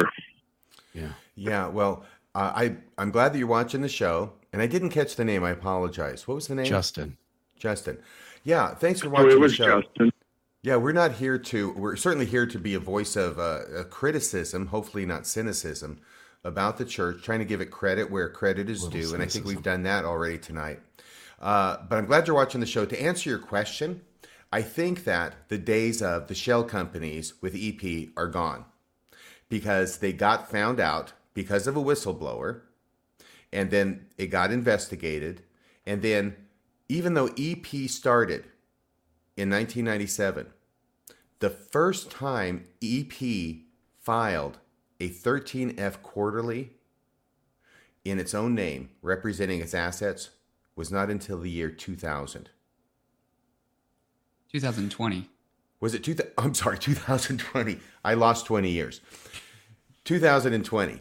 Thank you. Um, so, in other words, it wasn't 23 years until 23 years later that EP, for the first time after its creation, files a 13F that it was required to file from the very beginning because it had over $100 million in assets and $7 billion to start with is a lot more than 100 million. Okay, so those days are past. That particular strategy is gone. And EP, I expect, is going to be filing in its own name from here on out. But just because that particular strategy is gone, the fact that they used it in the first place and they used it for so long and they were so deceptive about it in doing it doesn't make me optimistic that the church won't come up with some other strategy or in the future or is engaged in at least one, if not more strategies that we don't know about right now. Can I ask a question to wanted Justin? say- Go ahead. Oh, I, Bill made a comment earlier, but since he was muted, I don't think anyone heard it. Oh, what did he say? Uh oh. Oh, I'm sorry. Am I- I there?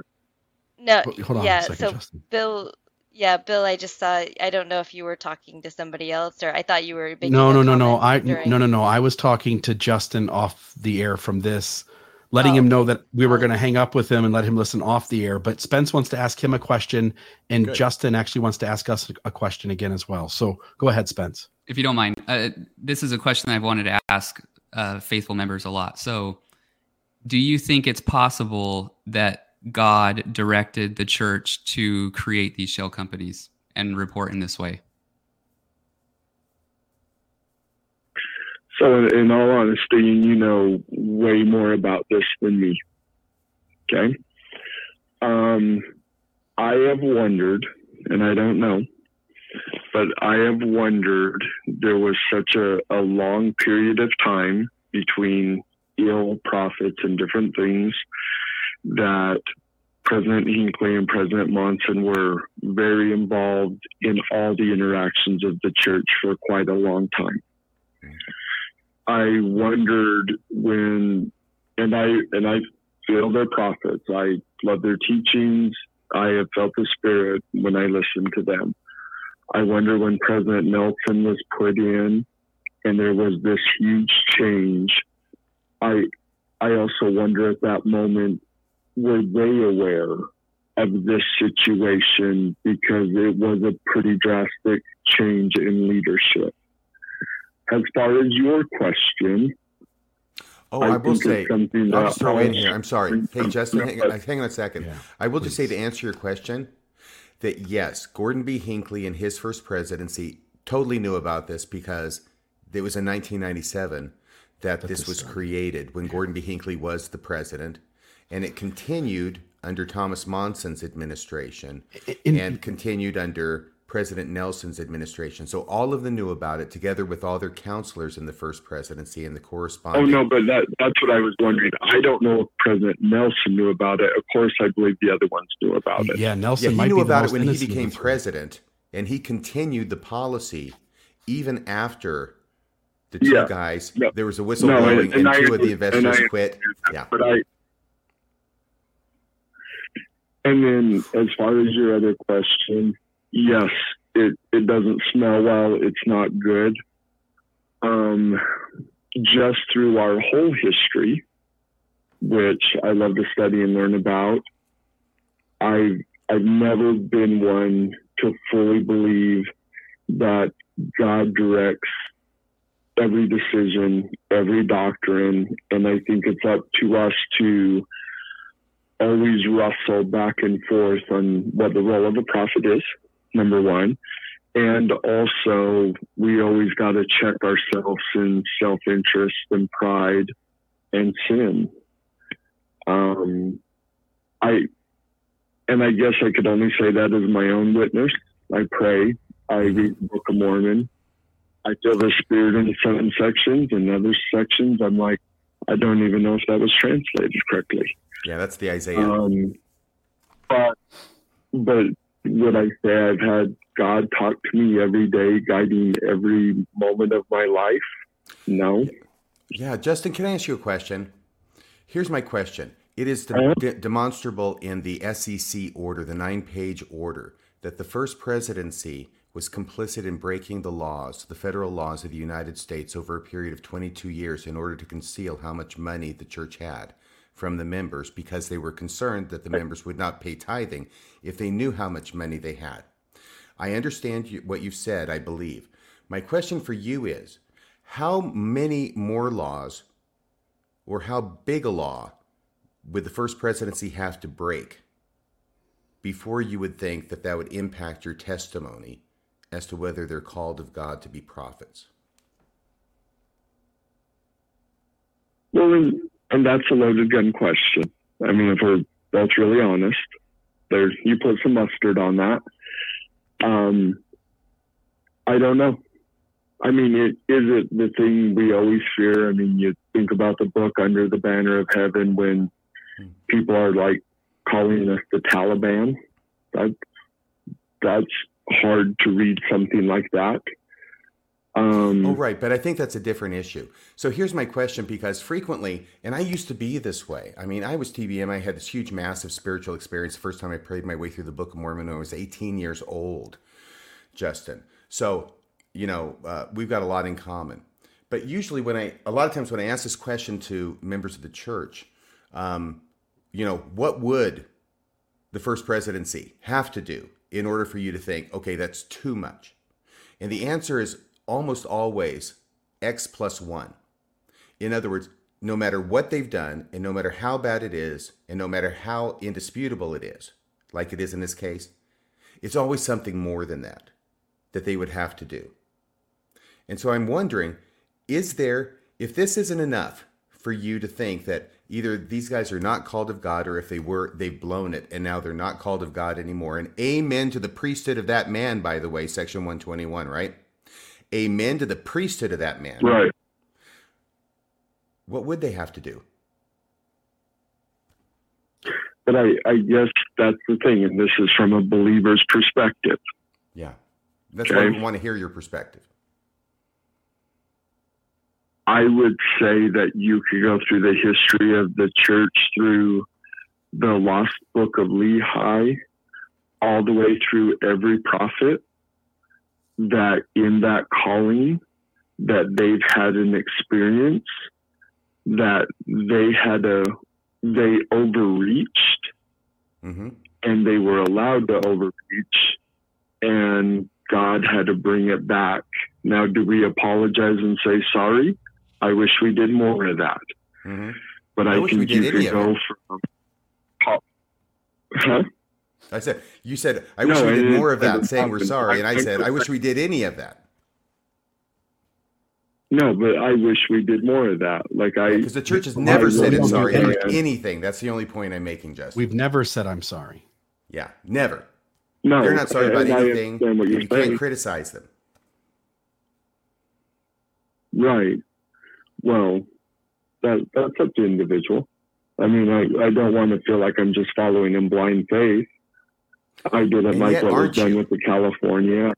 I'm sorry, Justin. Huh? And yet, aren't you following in blind faith? If I'm understanding what you said, every single prophet who's gone before has done things that they shouldn't have done, and therefore the current prophets can do things they shouldn't have done, and there's no limit to the things that they can do that they shouldn't do that's going to make you think that's too far.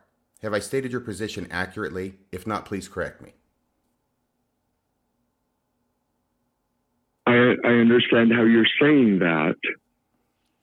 Am I correct? But no, of course, there, there's always elements, and we always got to fix it.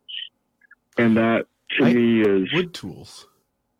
I'm sorry, I, I didn't hear you, Justin. I- what did you say there? There's always elements of what? no. There's always elements of humanity and progression. And Okay, so we what you're, are- okay, you haven't you haven't you haven't argued with me yet. You haven't told me that there is something that the prophet could do that would be too far for you.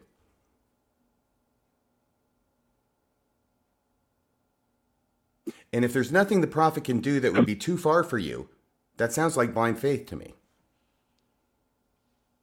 no, it's not that at all. Okay, so what could the prophet me- do that would be too far? No, my point is, it's not like I'm looking to check one thing off a list. Just, just as I would say, I love being an American, but we have a grotesque history in civil dis. I mean, pe- treating people poorly. Does that now mean then I should not be an American anymore? There's I a don't think that's drastic answering my question. difference. Yeah. Okay, and, and the fact that you're not answering my question, and the fact that you seem to be intentionally going to lengths to not answer my question, No, I makes me I well, hang mean, on, yes, makes me conclude, makes me process, but I- conclude, you all- it- makes me conclude No, that there is that that- you're agreeing I- with me that there is nothing the president of the church could do, no matter how wrong, that would make that would be too Oh, much no, for you, not and you'd say he's not a prophet anymore. Well, number one, if you said we got to gather up arms and defend and start murdering people, of course that. Oh, Would be too I'll far? If you asked me to walk back to the 30, that would probably be too much for me. Okay, so the prophet could do something that would be too much for you to accept him as a prophet. And you've given the example of if he said to the members to gather up arms and do what? To go murder people? No, it, it's it's not the fact of me accepting him as a prophet. It's me saying to myself, I can't follow that anymore. Okay. The church is going to continue on without me. I'm a, a very small piece. No, you're a very important piece. You may be small, but you're important. You're critical to the church. You're a small cog in the wheel, but without the cogs, the wheels don't turn. So I just want you to know that. I think we may have more in common than not. I'm not sure, but it almost sounds to me like what you're saying is the the prophet could get tell people gather your arms, we're going to go kill these innocent people, and that would be too much for you. You would leave, but they would still be a prophet. No, I'm saying is a prophet anything without followers? I wouldn't follow at that point. But he would still be a prophet. If, I, if I'm saying are, are people called of God or not called of God or No. I mean, I Here's I the thing. Okay, now you've officially entered into Scaryville for me. Because No, now you're starting to sound that too. exactly like, hang on a second. Did you watch Under the Banner of Heaven? Did you read the book? Are you familiar with the Laffertys? Because you're starting to sound exactly like I them. read the book. I read the book. I didn't watch the show. Do you know the Laffertys and are you or were you a member of their group?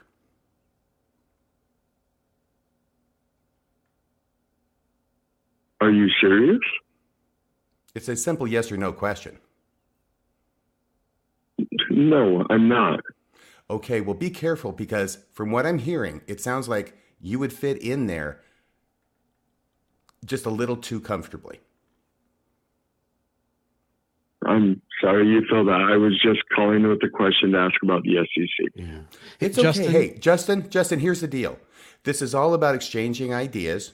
I asked you some very pointed questions. It's my nature. It's it's my profession actually. And I'm glad that you called. I'm glad that you hung in there. I'm glad you're watching the show for whatever reason. I hope you will in the future. And all I was doing was expressing my opinion to you, and you were expressing your opinion to me. And I think that is always a good thing. So thank no, you for and calling. I want you to thank know you for watching. between you and other shows. Thank you. Have a great day, Justin. Have a good evening. Thanks. Wow. That was that was interesting. All right, uh, we do have a third caller. Do you want to take it real quick, and I'll just uh, I'll make sure that there's no more calls that can come in. But we do have. Who wants uh, to follow Justin? Ryan. Okay, I will say nothing. I, okay, I'm saying nothing on this part. Yeah, Ryan, you are you're on, my friend. You're on Mormonism Live. Yeah, thank you. Um, I, after that, I don't know how to follow that. Um, I, I will say, RFM, um, part of what I want to talk about is I have been having discussions lately with my family, especially my siblings. And I even asked that of my brother, if like, is there anything you could think of that the prophets could do and you wouldn't believe anymore? And he completely evaded the question. I didn't push him, but um, but in that, I, I, your question that you had when you asked, you know, even if the church were true back in the late '90s, Yes. has things changed that isn't anymore? And that really dawned on me, like this conversation I've been having with my my family. Mm-hmm. It is really like I'm I'm explaining to them this is what I believed in the church back, you know, through my mission through the late '90s. Um, now I've fallen away since. Um, I consider myself a hostile apostate now. Me say that. Um, but I'm talking to them like this is what I absorbed from the church. This is the lessons I was taught about what to think of the prophets, with what to think of how the church was run. And the rebuttals they're coming at me with, I'm like, this is not a, the same church. I'm like, were we really sitting in the pews next to each other? And it it really does feel like this is a very different organization. And I really think that maybe that is something Nelson is really trying to do is he's saying, I am going to change this into something else because I think part, and I don't think it's like he's wanting to drastically shift it. I think it's a necessity of the times where we have things like the internet is extending the memory a lot further than it used to be. Um, you know, you, they can't keep saying, oh, this is, you know, the second coming's around the corner because suddenly you remember that, like, wait, no, they've been saying that for the last, you know, 30, 40, 50, however many decades. And it's like, wait, it's not happening. So they're now having to shift to saying, like, oh, no, we're just at the beginning and that sort of thing. So, yeah, I, I, change the I name think of the church to the Church of Jesus Christ of Latter Latter Day Saints. Yeah.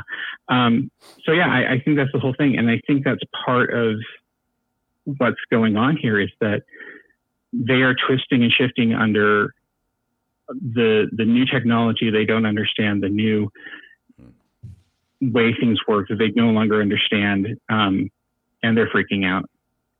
Um, and I think this is a sign of it. Um, Yeah, and I think yeah, I, I just want to say that. Yeah, I, I totally agree. But Sorry. Right, I think they're freaking out. I was just gonna say, yeah, I- is exposing all the stuff that they were able to keep hidden a Mhm. lot better under the old technology. Yeah. Otherwise, new technology, there's nothing to worry about with new technology. That's a benefit to mankind, unless it's exposing all the crap that you had hidden. Mhm. What do you think? Oh, by the way, one other thing, Ryan. While I'm Yeah. busy talking, when I said I wasn't going Mhm. to say anything on this last caller, yeah, I'm going to let Bill and Spencer close out, but I want to I want you to repeat after me. Okay, when you say when you say Mhm. I have fallen away from the church, okay, Mhm. please don't ever say that again. Instead, yeah, I, have- I, as soon as it left my mouth, I was like, ah, I probably should have picked a better phrase, but No, this is this is where we rehearse right here on Mormonism Live. Say with me now. I have graduated from Mormonism. Can you say that? oh, I had graduated from Mormonism. Oh, I, I could, I got a PhD on my own. Absolutely. I got a whole you story I have could say. graduated from Mormonism, Um, and you can say that with pride instead of I've fallen away from the church.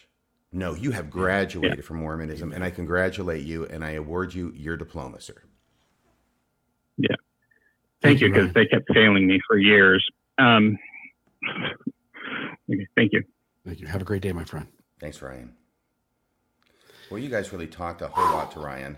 I couldn't get. Uh, a I, word w- in I wanted to talk more to Justin. I uh, I heard so many wood tools there. I, I thought in inside any system, he could have been in Scientology, Jehovah's Witnesses, Seventh Day Adventists, uh, you know, the the church just down the street from me. And if he would, he, those answers would still work. Well, you know, I, I think my minister's called of God, but you know, he makes mistakes, and it, it's all wood tools. And once you realize the only thing in your tool bag is wood tools, then once you understand what wood tools and steel tools are, you realize you have nothing left. You don't even need the bag anymore. No, you can just go find a different trade. Well, Papa's got a brand new bag and it's full of steel tools. Yeah, you need them. Spence, that was good. I like Justin's uh Justin's call. I'm sorry about Ryan. I just like I was my head was still in Justin's call, but I know coming it made to me a think that TikTok he near could have easily, with faith, you can. Right, we've all been Justin, right, Anthony? So like I've been there. with faith, probably. I could have argued with the same faith that either God directed the prophets to break the law, which is fine because God commanded it, just like Laban, just like Abraham and Isaac, whatever, it's justified. Or I could also believe that God directed, this is going to sound weird, but directed David Nielsen to help the church and to correct the prophets. Yeah. And either way, the church is true. All signs have to point to the way the church is true using faith. And so this, I would go through this reasoning all the time. And mm-hmm. I'd love to know if that's what people are doing, faithful members, or if they're or if they're seeing leaning towards one explanation, which would be that the prophets did something wrong here. I know I held Justin's feet to the fire pretty severely, um, though I hope courteously and respectfully. But I got to think there's a reason he's watching in the first place. And the reason he's watching may be different than the way he presented in response to my questions. Just saying it's a possibility. And to Spence's comment, the idea that um, maybe David Nielsen was called of God to call these to hold these men accountable would make a lot of sense if the handbook were to tell us that somebody committing this kind of financial fraud did require repentance and uh, accountability and a disciplinary council, for instance. First presidency needs to be disfellowshipped at a minimum. No Yeah. sacrament Yeah, for two weeks. for two weeks. No sacrament. Okay. Okay. Anything else, you guys? I think I'm done. I have Yeah. spoken my piece and then more so. Spencer, thank you so much for coming on the show. You are wunderbar. Yeah. Thank you so much. I hope there are no more financial issues with the church going forward. There won't be. Of I'm course not. exhausted. How could You there at, at least you won't be notified of them. be? All there are are secrets that the church is keeping that haven't been revealed yet. Confident, c- confidential things are. I'm sorry.